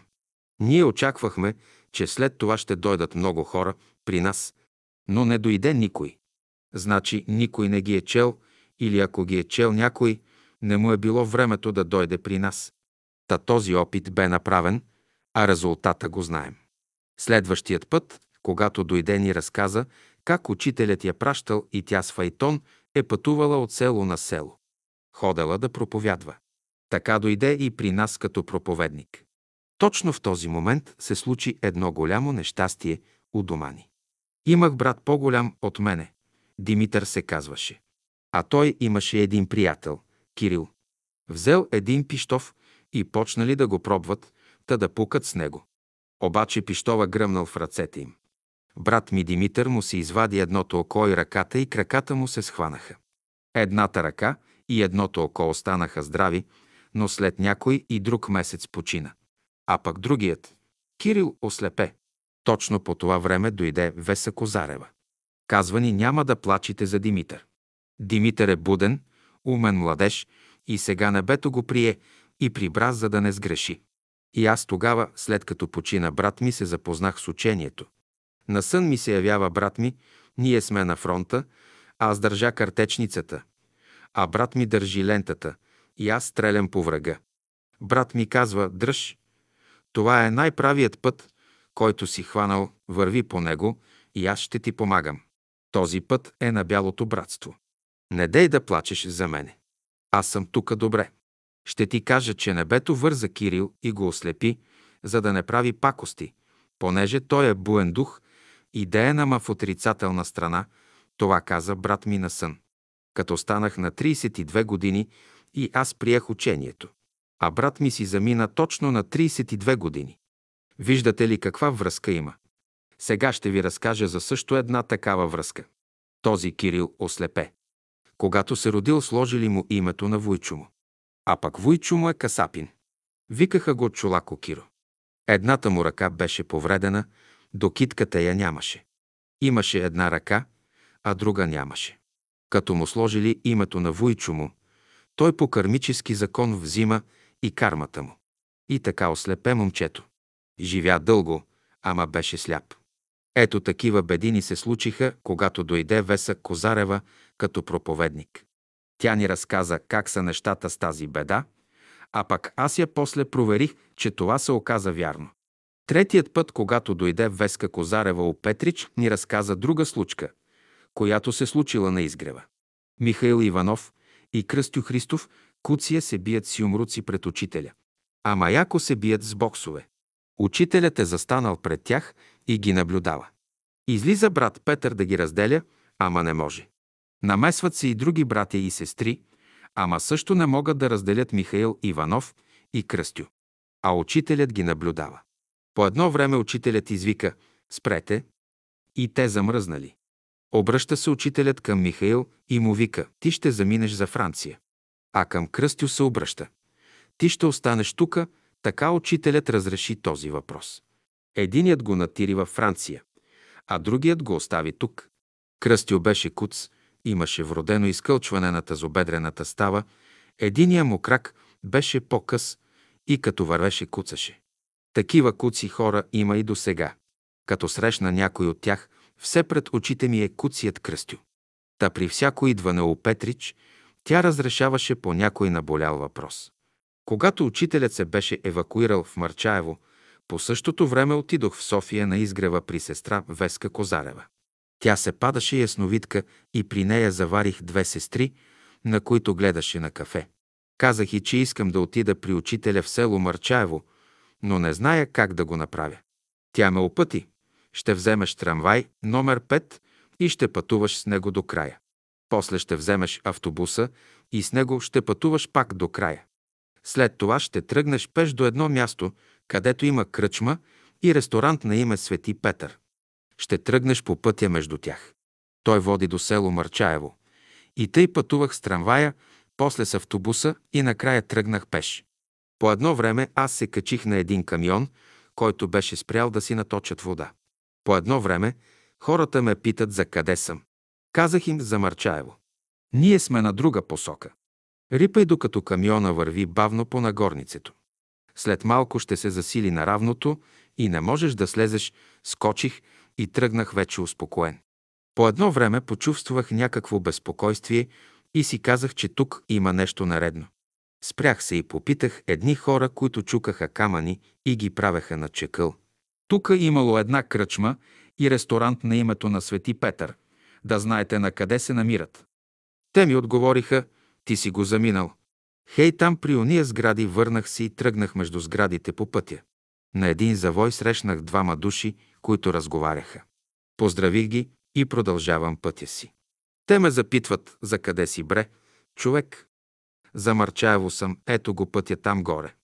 Ако продължиш по този път, дето си тръгнал, той обикаля много, благодарих им, излязох на пътя и продължих. Вървя, що вървя, и по едно време поглеждам напред. Пред мене и срещу мене идва една голяма група хора. Вглеждам се напред и виждам, че най-напред върви учителят, а около него братя и сестри. Значи се пресрещнахме. Тоя, гдето ме водеше чрез съветите на тия хора, дето ги срещнах по пътя, така направи, че ме изправи лице срещу лице срещу учителя. Поздравих ги, целунах ръка на учителя и тръгнах с тях. А те бяха ходили на екскурзия по планината и се връщаха.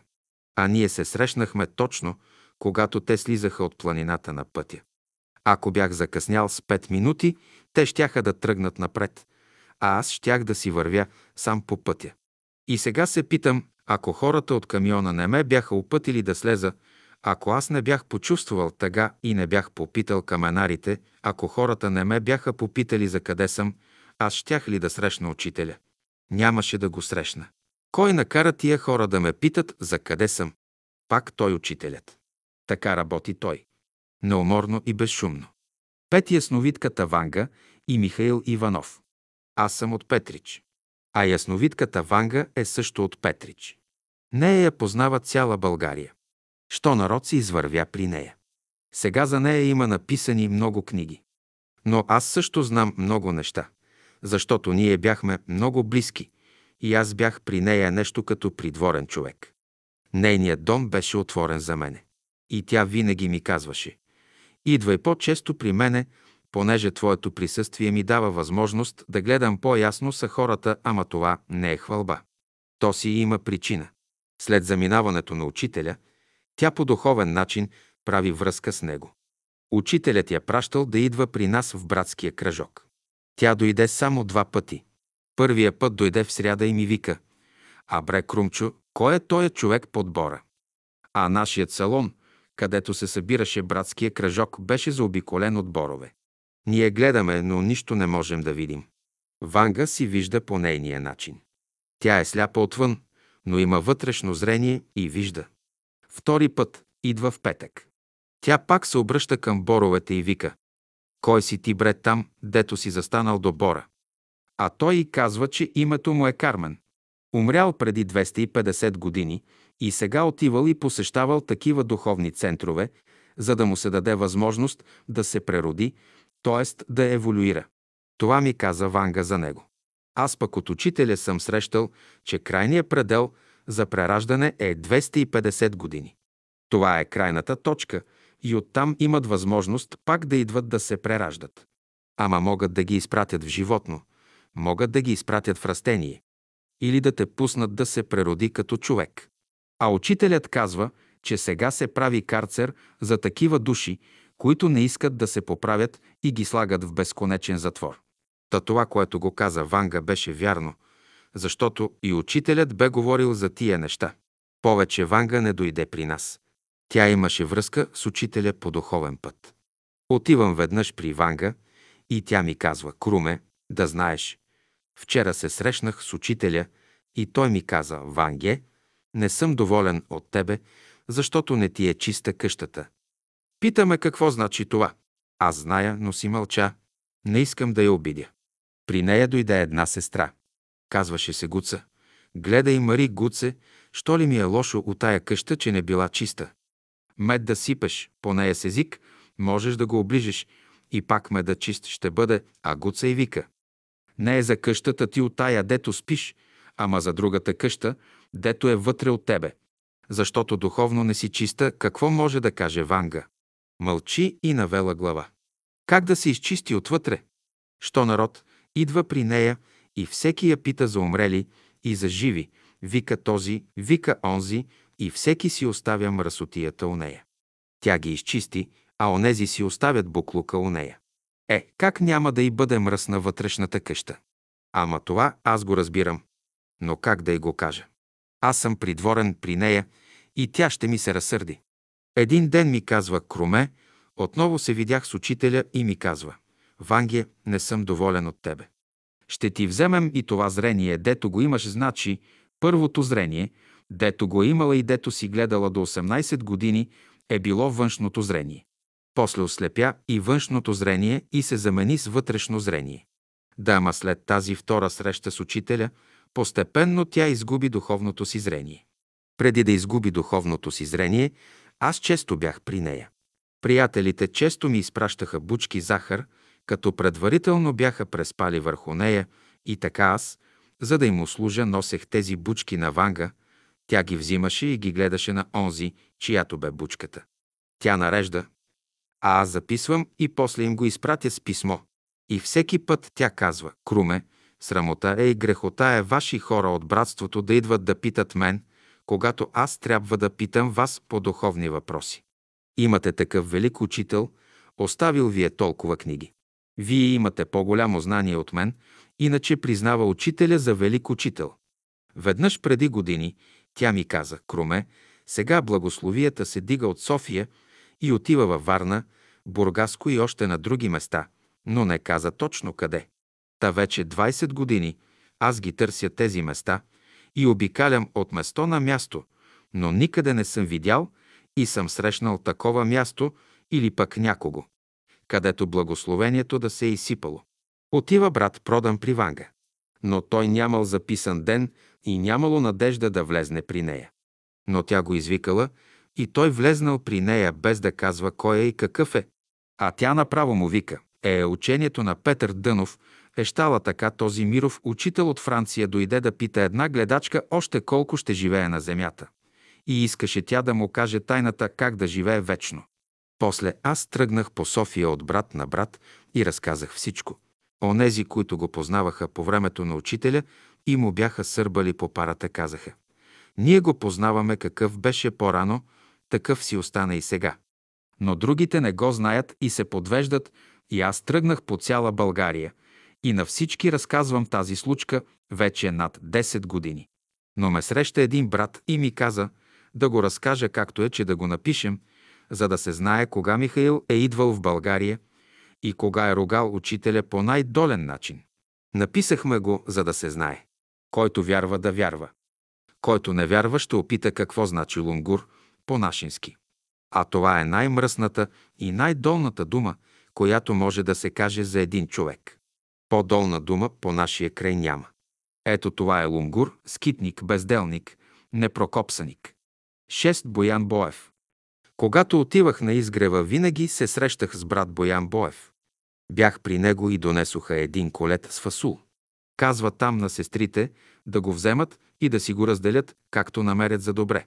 След заминаването на учителя, при него идваха и го посещаваха от цяла България. Всеки му носи нещо и всеки го пита за някакъв съвет. Той съветите ги даваше така, както учителят е говорил по някакви проблеми. А той записваше всички разговори на учителя с приятелите. Веднъж го виждам как куца с крака си. И го запитах, защо не е искал съвет от учителя и да му помогнете да оздравее. Боян Боев ме изгледа и ми заприказва високо. Това болно коляно и тази рана, която гноя имам от Балканската война. Има години, когато не гнои. Веднъж не изтърпях и викам на учителя, учителю, ти мъртви възкресяваш, ти болни лекуваш, слепи чрез тебе проглеждат, помогни ми и на мене, кракът ми да оздравее. А учителят му рекал, мога да го сторя това, дето искаш. На теб това ти е последно прераждане. Ти вече отиваш в ангелска иерархия. И за това, ако сега те излекувам, трябва да дойдеш пак в друго прераждане на земята и това страдание да си го изкараш до края. Та избирай. Сега или ще идваш от после още един път на земята, Боян се стреснал и извикал. Сега? Сега, учителю. Това ми разказа Боян Боев за неговото страдание. Друг път учителят бе казал на няколко приятели. Ако искате да срещнете един ангел в човешка форма, това е брат Боев. Та брат Боян Боев с куция крак се залежа и дойде време да си замине. Аз бях на погребението му и бяха се събрали много хора от цяла България. Сестра Паша Теодорова изнесе тържествено прощално слово. Като се прибрах в Петрич, отидох при Иванга Ясновидката. Тя ми каза, кой беше този, когато погребахте вчера? Отговарям, един голям брат. Казваше се Боян Боев, а тя отговори. Е, е, е, голям човек е бил той бре. Е, е, що народ виждам. Пък и виждам, вашия учител е заобиколен с много ангели. Коя е тази жена в бяло? Много учена жена бре. Казвам, това е Паша Теодорова, стенографката на учителя, която стенографира беседите, когато учителят говори, Ванга съзерцава, още гледа натам с нейните вътрешни очи, дето аз не виждам, усмихната и каза. А бре, вашият учител е много голямо слънце, свети по-силно от слънцето. Това да знаеш от мене, аз се усмихвам. Аз това си го знам, Ванге, и без тебе. Ние също го знаем. Ама ние сме много малко тези, дето го знаем. А другите, що не го знаят, трябва да го научат. Ама да се научи, трябва да прочетеш от книгите му, трябва да знаеш да четеш, ама не само с тия външни очи, ама и да имаш и духовни очи, да можеш да го разбереш, Ванга се съгласява. Аз си тръгвам и си мисля за духовните очи. На човек, ако не му се отворят първо външните очи и не му дойде времето да прочете нещо от учителя, то иначе нищо не става. След това трябва да му се отворят духовните очи, да проумее какво е Словото на учителя и накрая да тръгне чрез Словото по своя път и да го прилага. Ама това не на всеки му е писано. Благодаря на Бога, че на мене ми беше писано това да срещна учителя. Седем Любомир Лулчев. Един път след като бях в София реших да прескоча до Марчаево и да гостувам на брат Темелко Темелков. А у неговата къща учителят престоя почти цялата 1944 година. Аз няколко пъти съм ходил там през това време. Та се познавах с брат Темелко от онова време. Пристигнах в Марчаево, посрещна ме брат Темелко, както му е реда, и се разприказвахме. От дума на дума той ми разказа този случай. Аз много добре го запомних и сега ви го предавам. Отишъл Любомир Лулчев у Марчаево и иска да го приеме учителят на разговор. Три дена учителят не го е приемал. Чак на четвъртия ден го приел. Влиза Лулчев в стайчката на учителя и притваря вратата. А вратата се отворила сама и се открехнала до половината, та да се види какво става в стаята. Не само да се види, но и да се чуе. А пък вратата не се отваряла лесно. Ама учителят така е направил да се отвори, за да се види картината и да се запомни. Брат Темелко е в съседната стая и изведнъж чува високият глас на учителя. А иначе учителят е говорил тихо. Много рядко е повишавал тон, когато трябва да се скара на някого. Пристъпва Темелко към антрето и вижда вратата на стайчката на учителя, че е отворена. Поглежда вътре и вижда Любомир Лулчев коленичил пред учителя. Такава картина Темелко не е виждал и се засрамва в момента. А учителят му вика така – ще те затрия. В дън земята ще те затрия, ама това Темелко го чува три пъти. Засрамва се Темелко, протяга ръка и затваря вратата, за да не се чува за какво учителят му се кара. Като дошло време да излезне, то Темелко го среща и вижда, че Лулчев е целият изпотен и решил да си тръгва. Темелко го изпроводил до някъде и го пита, абе, брат Лулчев, защо беше учителят така строг към тебе? Отговорил му, друг път ще ти кажа. Сега нямам сила на следващият път, когато дошъл Умърчаево Лулчев рекал. Ще ти кажа сега как стоят нещата. Аз съм ръководител на тъмните духове и бях завел немската армия да срази Съветския съюз и руснаците. Хубаво, аз водя немските армии, а от другата страна срещаме руската армия, която я води сам учителят. И аз назад-назад та капитулирах. Голяма битка стана и сега дойдох да търся от учителя Прошка. Ама той Прошка не ми дава и ми каза, че в дън земя ще ме затири брат Темелко доживя дълги години. Та видя как капитулира Германия, как руснаците победиха и завладяха почти цяла Европа. Ама това стана, защото учителят ги водеше. А пък Лулчев комунистите го осъдиха и го убиха по нареждане на руснаците. Най-довереното лице на Лулчев бе Йордан Андреев. Беше му нещо като адютант. Викаха му Аню. На времето Аню Андреев беше написал книга за Хитлер и го бе изкарал за гений. Аню отива при учителя и му показва каква книга е написал. Учителят му казал строго. Хитлер беше един глупак. А ти си два пъти по-голям глупак, щом пишеш за него. Като чул това, той взел, че скъсал книгата. Ако не я беше скъсал и беше я издал, то щеше заради тая книга да му хвръкне главата. Така учителят му спаси главата. Аню решил да напише книга за Любомир Лулчев. Писал, що писал и приготвил тази книга. Но решил да търси помощта на Лулчев от оня свят. Умувал, що умувал и решил, че тази работа ще я свърши само Ванга. Той си взе открит лист за Петрич за 10 дена и дойде при мене да ми гостува. След това аз го заведох при Ванга, а той искаше Ванга да влезне във връзка с духът на Лулчев, та да се яви лично Лулчев и да каже своето мнение за книгата, дето му я написал. Та ако имало някаква грешка да му каже чрез Ванга, та да я поправи. Аню седя 10 деня при мене, но Ванга не можа да влезне във връзка с духът на Лулчев. Срокът на открития лист изтече и той си отиде, а на мене поръча да питам от време на време Ванга дали е срещнала Лулчев. Мина сума време и я питам, Ванге, що стана със срещата ти с Лулчев? А тя ми каза, абе, търсих го на седмото небе. Нема го. Търсих го по затворите, търсих го у карцерите, никъде не можах да го срещна. Дали в дъното на земята не е влязал? Дали не е в дън земи се е затрил? Като издума това Ванга, нещо ме стресна и нещо просветва главата ми, та си спомних думите на брат Темелко, дето чул учителят, що му рекал, в дън земята ще те затрие. Тръгнах си и умувам. Думите на учителя ги чух чрез устата на Ванга. А Ванга не знае тая история с Лулчев, дето сега ви я разказах. Та всичко накрая се събра в едно. Който трябваше в дън земи, влезна. А който си е глупак, глупак си остана. Минаха години и по разни списания започнаха да издават дневника на Лулчев, че и книга му направиха. Всичко това е хубаво. Ама аз знам за разказа на Темелко и неговата история се събра и потвърди с разказа на Ванга. Ето за това ви го разказах. Да го знаете и да го помните. Осем комунистите и бъчвата. Имаше един приятел, казваше се Георги Патников. Той не е от братството, ама ни симпатизираше и решил един ден да отиде при учителя. Свършил си работата в София, за която отишъл и ето го на изгрева. Но учителят три дена не го приема. На четвъртия ден наново отива и си рекал, че ако и днеска не го приеме учителя, то след обед заминава за Петрич.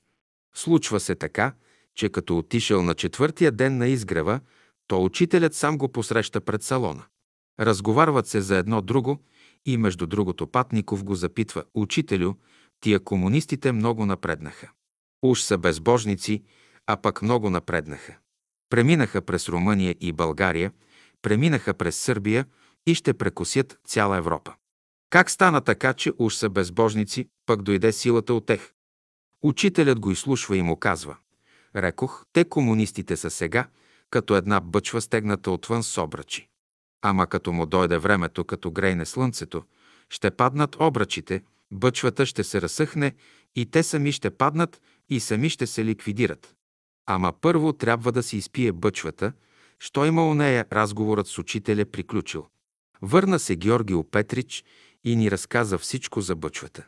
Всички я запомнихме тая случка. Другите измряха, останах само аз да я помня. Изминаха 45 години от тогава. И бъчвата все пълна и обръчите все я стягат. Грее всяка година слънце, ама тя не се разсъхва, защото е пълна. През тези 45 години комунистите все управляват, защото бъчвата е пълна и обръчите я стягат. Но накрая бъчвата се изпразни, а всеки знае как и по какъв начин става това. И понеже всяка година грее слънце, накрая тя се разсъхна, обръчите сами паднаха, ребрата от бъчвата сами паднаха и накрая се сбъднаха думите на учителя, че те сами ще паднат. Така първо бъчвата се изпи, второ слънцето я напече и трето бъчвата се разсъхна и ребрата на бъчвата паднаха на земята. Дойде 1990 година и Съветската империя се разпука по шевовете и сама се разруши отвътре. Силата, що я крепеше тази империя, се оттегли и изчезна. А като няма сила, нищо не става. И ако е останало нещо, то от това нещо накрая нищо не остава. Това го видяха всички. А аз останах до края, за да видя как тази случка се сбъдна и тази приказка за бъчвата излезе верна и трябваше тази приказка някому да я разкажа. Защото всички приказки, разказани от учителя по негово време, се сбъдват и от приказки стават на истински случки и истински събития. А събитията се завъртят и времената дойдат, че да се изпълни всичко онова, що е изрекал учителят пред человеците за съдбините на света. Мене ме викат Крумчо Божинов от Петрич. Като кажат Крумчо, знаят, че само един Крумчо има и той е от Петрич. А вие ще знаете, че аз съм този Крумчо, дето ви разказах приказката за бъчвата. Що била 45 години пълна и чак накрая се разсъхнала, за да се сбъднат думите на учителя. Девет нарила. През 1949 година отидох за първи път на Рила. Минах през Самоков, оттам през село Говедарци. Питах хората по пътя, кой е пътя за Седемте езера, и те ми го посочиха. Тръгнах и вървях доста дълго време. Казаха ми още да вървя все вдясно по реката. Вървях, радвах се на красивата природа и си пеех. На едно място гледам вляво хубав, изработен път. Тръгнах по него. Но ме обзе някаква тъга. Радостта, която имах, изчезна. Вървя нагоре по пътя и в далечината гледам мечка седи и като че ли мене чака. Ами сега? Назад няма да се връщам. Човекът е по-силен от всичко. Той може да мисли. Викам учителя на помощ, правя молитви, да мина благополучно. Ето наближавам до нея. И изведнъж гледам, а то какво било? Дънер. Посмях се на себе си. Пак ме поставиха на изпит. Отминах, но притеснението не ме напуска. Спрях за малко, Въртя се наоколо и гледам по едно време към реката. Двама души се хранят. Поздравих ги и ги попитах, този ли е пътя за езерата. Единият отговори, че е този. Но аз не почувствах никакво облегчение. Другият ме запита, за кои езера. Отговорих за седемте езера. А, не е този, отвърна той. Този е за Ордините езера. Сега ще трябва да се връщам чак долу, казах аз. Не, няма да се връщаш. От тука нагоре ще се качиш и като стигнеш най-горе, като погледнеш, ще видиш пътя, който е оттатък, така аз се изкачих по стръмното и оттам излезнах на пътя и се успокоих. Отидох на езерата. Там ме посрещнаха братя и сестри. Попитаха ме, понеже беше вече късно, дали има къде да спя. И наистина, аз нямах палатка като другите и нямаше къде да спя. Но някой ми каза, че там е палатката на брат Димитър Звездински, който бил на екскурзия с други приятели. До сега не са се прибирали и навярно са останали да спят в някоя хижа. Аз се настаних в палатката. А там имаше и една чиния ядене, оставено от яденето от общия обед. Аз бях гладен. Изядох манджата, благодарих на учителя за всичко, легнах си и заспах. През нощта някой ме събуди и попита, кой е тука? Аз се обадих и запалих свеща. Звездински влезе, легнахме двамата и се завихме с одеялата. Но братът полежа и стана като каза. Аз съм мокър, ще отида в кухнята да се суша. Ето по какъв начин работи учителя. Той постави мечката, да ми изпита вярата. Той нареди да има хора, които да питам, за да не сбъркам пътя. Той накара единия от двамата, които се хранеха, да ме запита за кои езера съм тръгнах. Той ми даде и палатка, и храна. Веднъж отидохме две сестри и трима братя до хижа Иван Вазов за храна и там бяхме до 7 часа вечерта. Питам ги, тук ли ще спим или ще си отиваме при нашите палатки на второто езеро? Решихме да тръгнем. Докато се изкачим до връх, остред се стъмни. С мъка намерихме пътеката за надолу към шестото езеро и слязохме бавно до третото езеро, до рибарника. Внезапно ни освети един прозрачен балон, елипсовиден дълъг около 6 метра и широк до 3 метра. Мина пред нас и изчезна. Не усетихме да се допре до нас. Питам другите, видяхте ли това кълбо? Видяхме. Човек видяхте ли? Не. Казвам им, това са светлите същества, които ни придружават, светят и пазят. Трябва да ви кажа, че тук, на това място на Рила ми се даде видение. Край езерото се играе паневритмия. Горе на високо до харамията седи учителят, грамаден, величествен. Паневритмията достига до него. Наоколо цялото пространство пълно с хора. Хиляди, хиляди. Помислих си за това, което е казал учителят, че тук ще идват самолети от цял свят и ще се играе паневритмия. Друго видение. Учителят стои върху висока могила. Голям, величествен. В дясната си ръка държи голяма Библия, а в лявата бяло знаме дълго стотина метра. В този момент духа силен, ураганен вятър и знамето плющи хоризонтално във въздуха. Казвам си на ума. Така устоява учителят за нашето спасение. Друго видение на Рила. Пристигнахме с един наш брат на хижа Мусала към 4 след обед. Последният изяви желание да обиколи наоколо и излезе от хижата. Понеже той идваше за пръв път, аз си казах, че може да се заблуди някъде, затова излязох от хижата, но брата не го видях. Тръгнах полека нагоре към сфинкса. Изкачих се на билото. Там духаше силен вятър. Слеснах малко по-долу и почнах да се моля за брата да се завърне благополучно. Тогава ми се даде да видя следната картина. Учителят го носят 24 старци и много ангели има около тях. Сетих се, че учителят казва някъде. На небето има 24 старци. Сега се гласи 25-тия. Веднъж тръгнах от хижата в 3 часа сутринта на върха Мусала с фенерче, заредено на ток. Като стигнах до езерото над хижата, фенерчето угасна. Ами сега какво да правя? Пътеката не се вижда. Тъмно е. Почнах да се моля. Учителю, не ме оставя и тук да мръзна. Помогни ми да стигна върха за изгрева. По едно време виждам като че ли се зазорява. Пътя почва да се очертава все по-ясно. Стигнах до заслона. Чак тогава почна да съмва. Качих се на върха, имаше чуден изгрев и наоколо хоризонта бе опасан с ярко, светла дъга от всички цветове. Вълшебна картина. Радвах се и благодарих на Бога и Учителя за всичко, което ми дават. Друг случай за молитвата. Тръгнахме веднъж от хижа Белмекен за Мусала и вместо да тръгнем направо, вдясно, тръгнахме надолу. Изминахме доста път. Тогава, като видяхме картата, разбрахме, че сме на погрешен път. За да не се връщаме, тръгнахме по посока надясно и нагоре, но път не намерихме. Решихме да се помолим. Още като казахме Отче наш, и отсреща се показа един коняр, който ни насочи към пътя и след малко излязохме на него. Пак за молитвата. Веднъж тръгнах от страшното езеро през хижа Малевица по заешката пътека. Под връх Малевица слезнах в урдина река. Изведнъж падна гъста мъгла. Нищо не се вижда, започнах да се моля и не мина много време, изведнъж мъглата се процепи вдясно и право нагоре. Ориентирах се и тръгнах. Излезнах точно на салоните. Значи пак ми помогнаха. Друг път тръгнах пак от страшното езеро нагоре по Великана. Като стигнах алпийския лагер, тръгнах наляво по скалите под попова шапка. Нататък не може. През всичкото време вървях в молитва.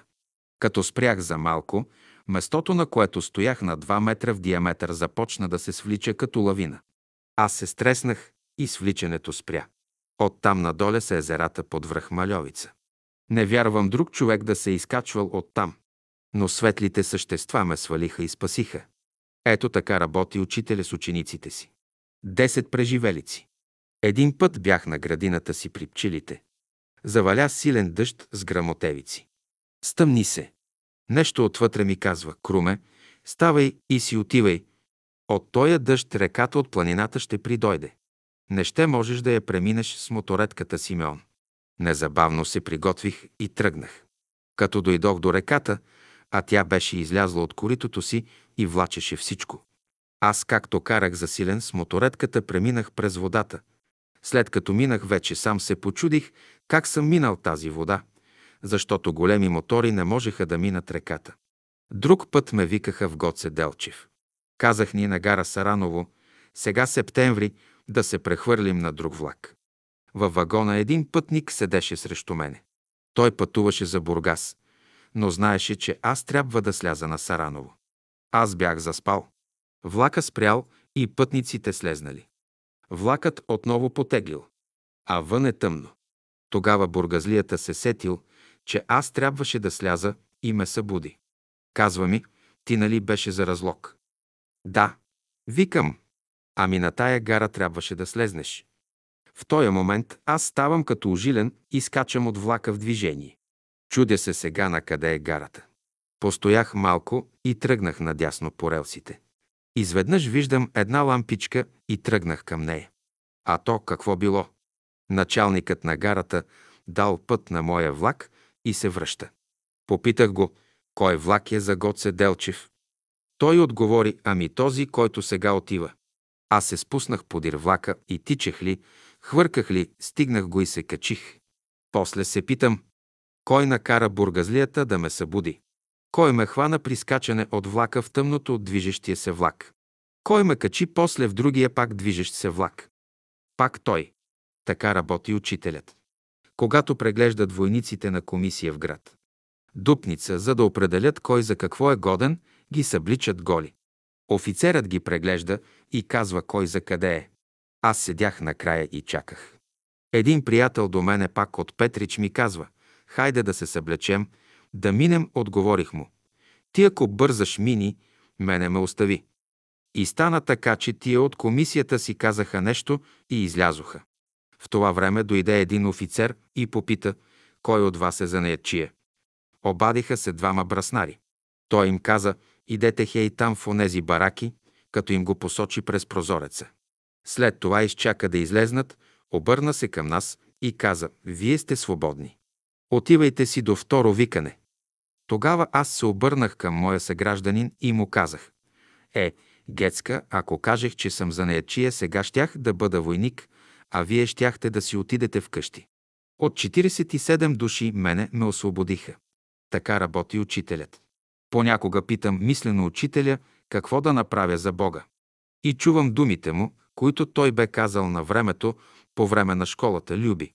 Учи, мълчи, търпи, прощавай и пътя си продължавай. Ето това е най-важното. 11 възпоминание. От редактора Вергилий Кръстев. Имаше двама брати от провинцията, бяха от град. Петрич, казваха се Мирчо и Кирчо. Когато идваха в София на изгрева, пътуваха заедно, спяха заедно, на планината бяха заедно и единия допълваше другия. Беше приятна гледка да се наблюдават тези братя.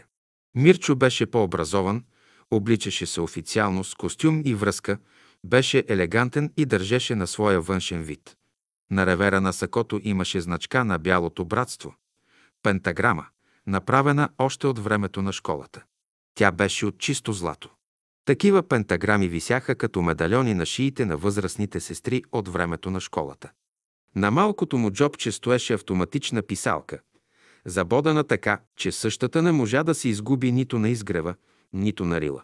Как ставаше това, не знам. Но знаем, че тази писалка вършеше своята работа.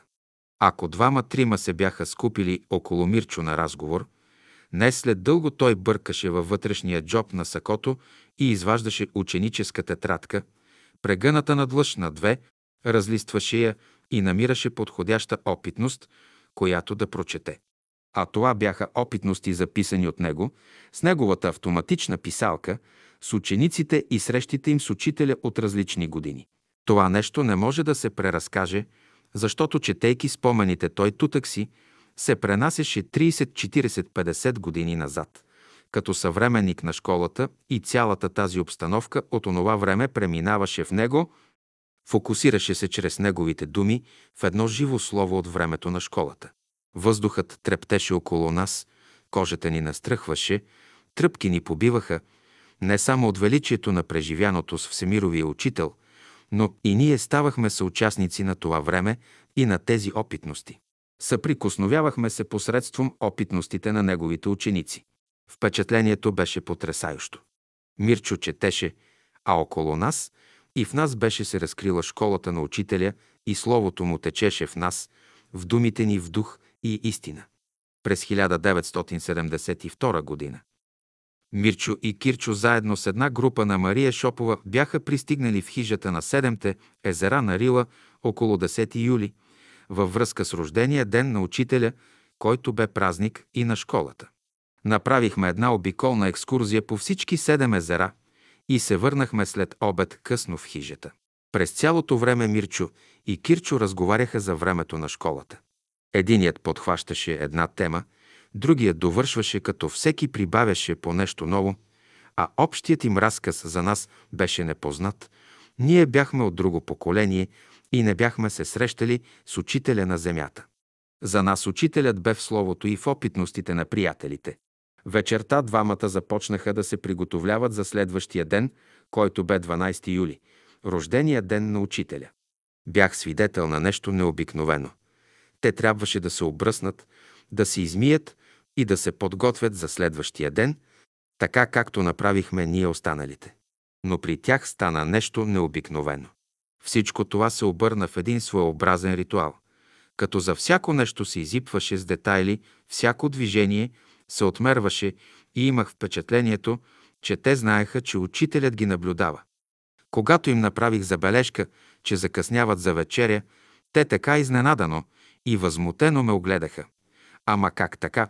Нали утре е денят на учителя и ние не можем да се явим горе както и да е? Легнахме си всички заедно в едно общо помещение. От 24 часа те се събуждаха и ставаха на всеки половин час, да не закъснеят, като шепнешком се питаха колко е часа. Накрая не издържаха и в 3 часа през нощта излезнаха на молитвения връх. Ние останалите излезнахме към 6 часа. Мирчо е бил ръководител на братството в Петрич. Групата им е наброявала около 10-15 човека. Беше свикнал да ръководи, така че на молитвения връх той зае своето си място. По-късно слезнахме на полянката и Мирчо и Крумчо изведнъж в глас казаха. А сега започваме да играем паневритмия. Ние възразихме, че няма музикант между нас и няма кой да свири паневритмия. А Крумчо каза, от 22 март до 22 септември учителят казва, че всеки може сам да си пее и да си играе паневритмията и ние ще направим това. Ние не се съгласихме, защото не знаехме паневритмията. Нито думите й, нито мелодията.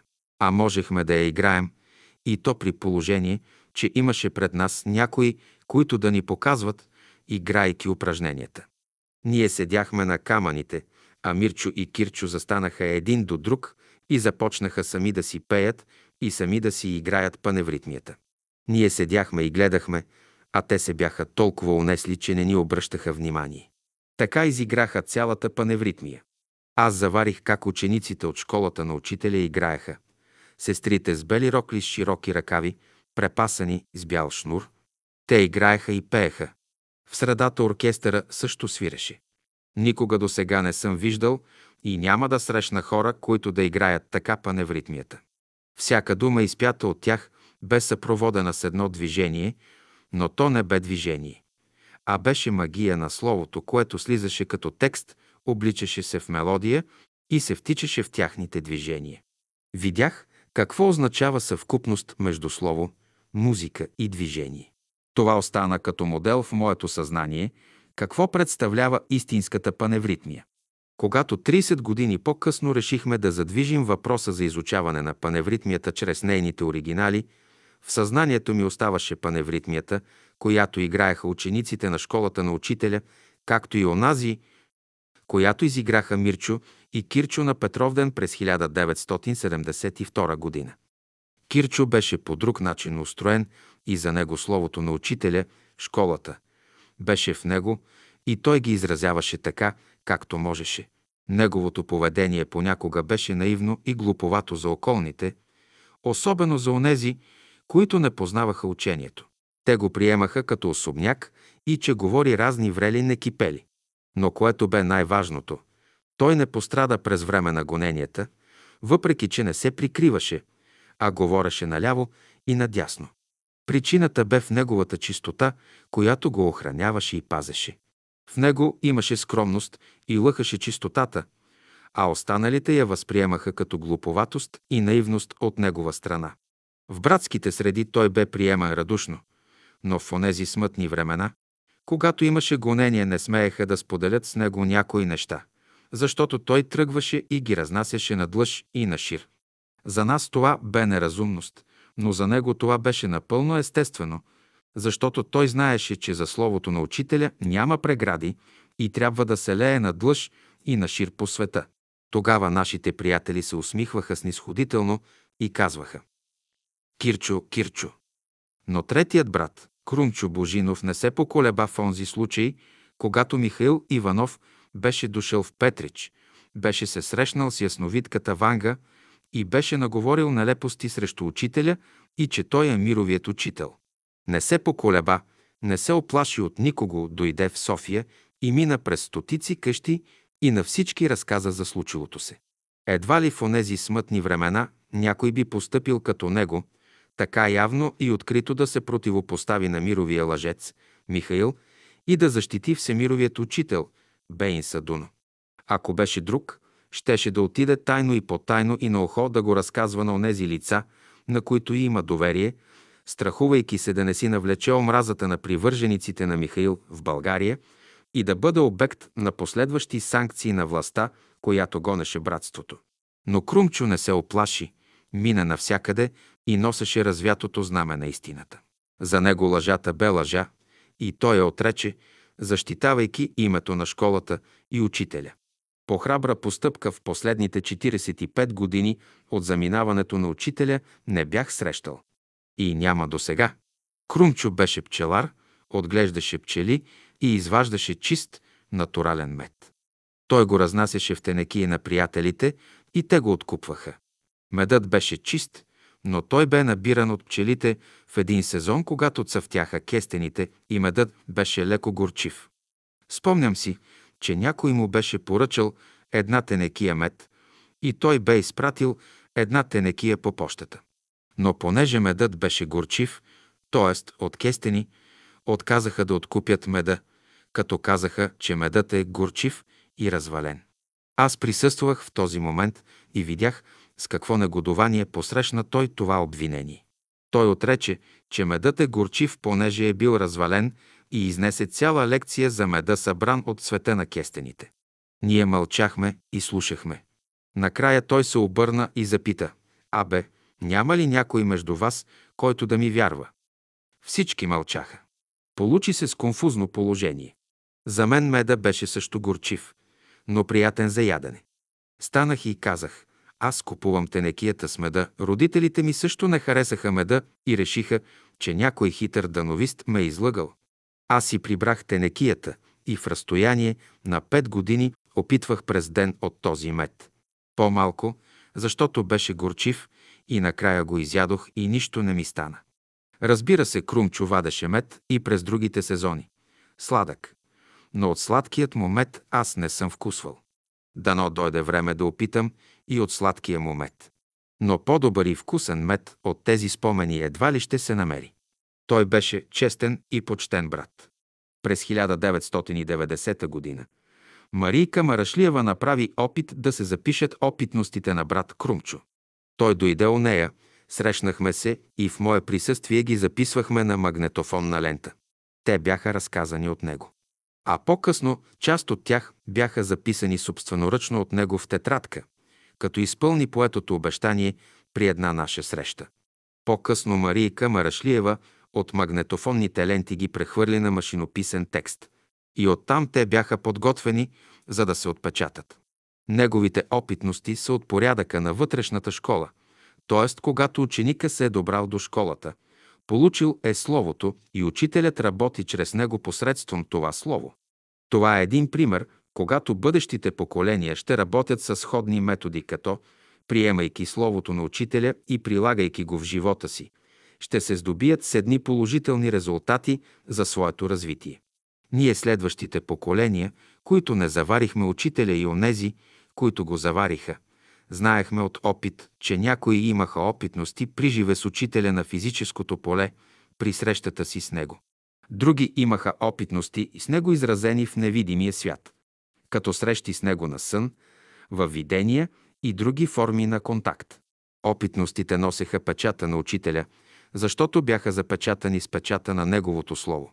Ето тук брат Крум е озаглавил своята тетрадка, като спомени за влизането му в братството. С големи букви е озаглавил «Така работи учителят». Ние смятаме, че по-подходящо заглавие от това не може да се намери за неговите опитности.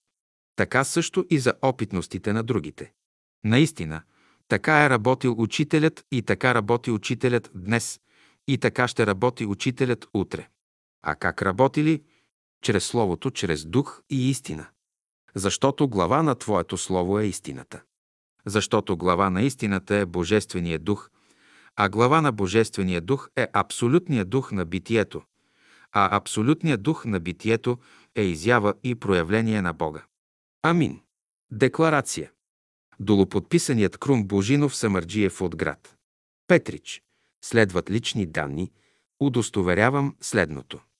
Едно през 1990 година лично в дома на Марийка Марашлиева разказах моите опитности от времето на школата на учителя Петър Дънов на Вергилий Николов Кръстев, които той лично записа на магнетофон. Две магнетофонният запис бе прехвърлен на машинописен текст от Марийка Марашлиева. Впоследствие този тест бе подреден и подготвен от Вергилий Кръстев, който ми го предостави в окончателен вид. Аз го прегледах и съм съгласен да се публикува. Опълномощавам Вергилий Кръстев да го публикува в том четвърти от книгата Изгревът, като той единствен има право на публикация. Три цялостният материал представлява моя изповед, която е точна, вярна и истинна. Петрич. 10 1995 година. Декларатор Крум Божинов. Свидетел Марийка Марашлиева. Писмо на учителя. До обичните ученици, бъдете съвършени, както е съвършен Отец ваш небесни, е казал единия учител, който е отделил стария живот от новия. Съвършени в какво? В любов, в доброта, в правдивост, в мъдрост, в истина. А истината това е проявената любов в живота. Може ли вие да проявите тази истина на дело? А знаете ли вие размерите на тая всеобемляюща любов на Бога на боговете, на Господа, на господарите, на учителят на учителите, който казва, че седем пъти на ден по 70 трябва да се прощава на брата, на приятелите, на ученика, който се обръща и иска прошка. Тази любов в миналото е била ваш спътник, тя и днес е с вас. Мислите, че тя може да се измени и стане друга с ограничени предградия. Не. Горко на богатия, който не е богат. Горко на бедния, на сиромаха, който не е сиромах. Това е едно от правилата на Божието царство на великата окултна школа. Богат, богат в божественото и сиромах в човешкото. Моят мир да бъде с вас. Бургас. Свещеният подпис. 28 юли 1920 година. Край на седми том.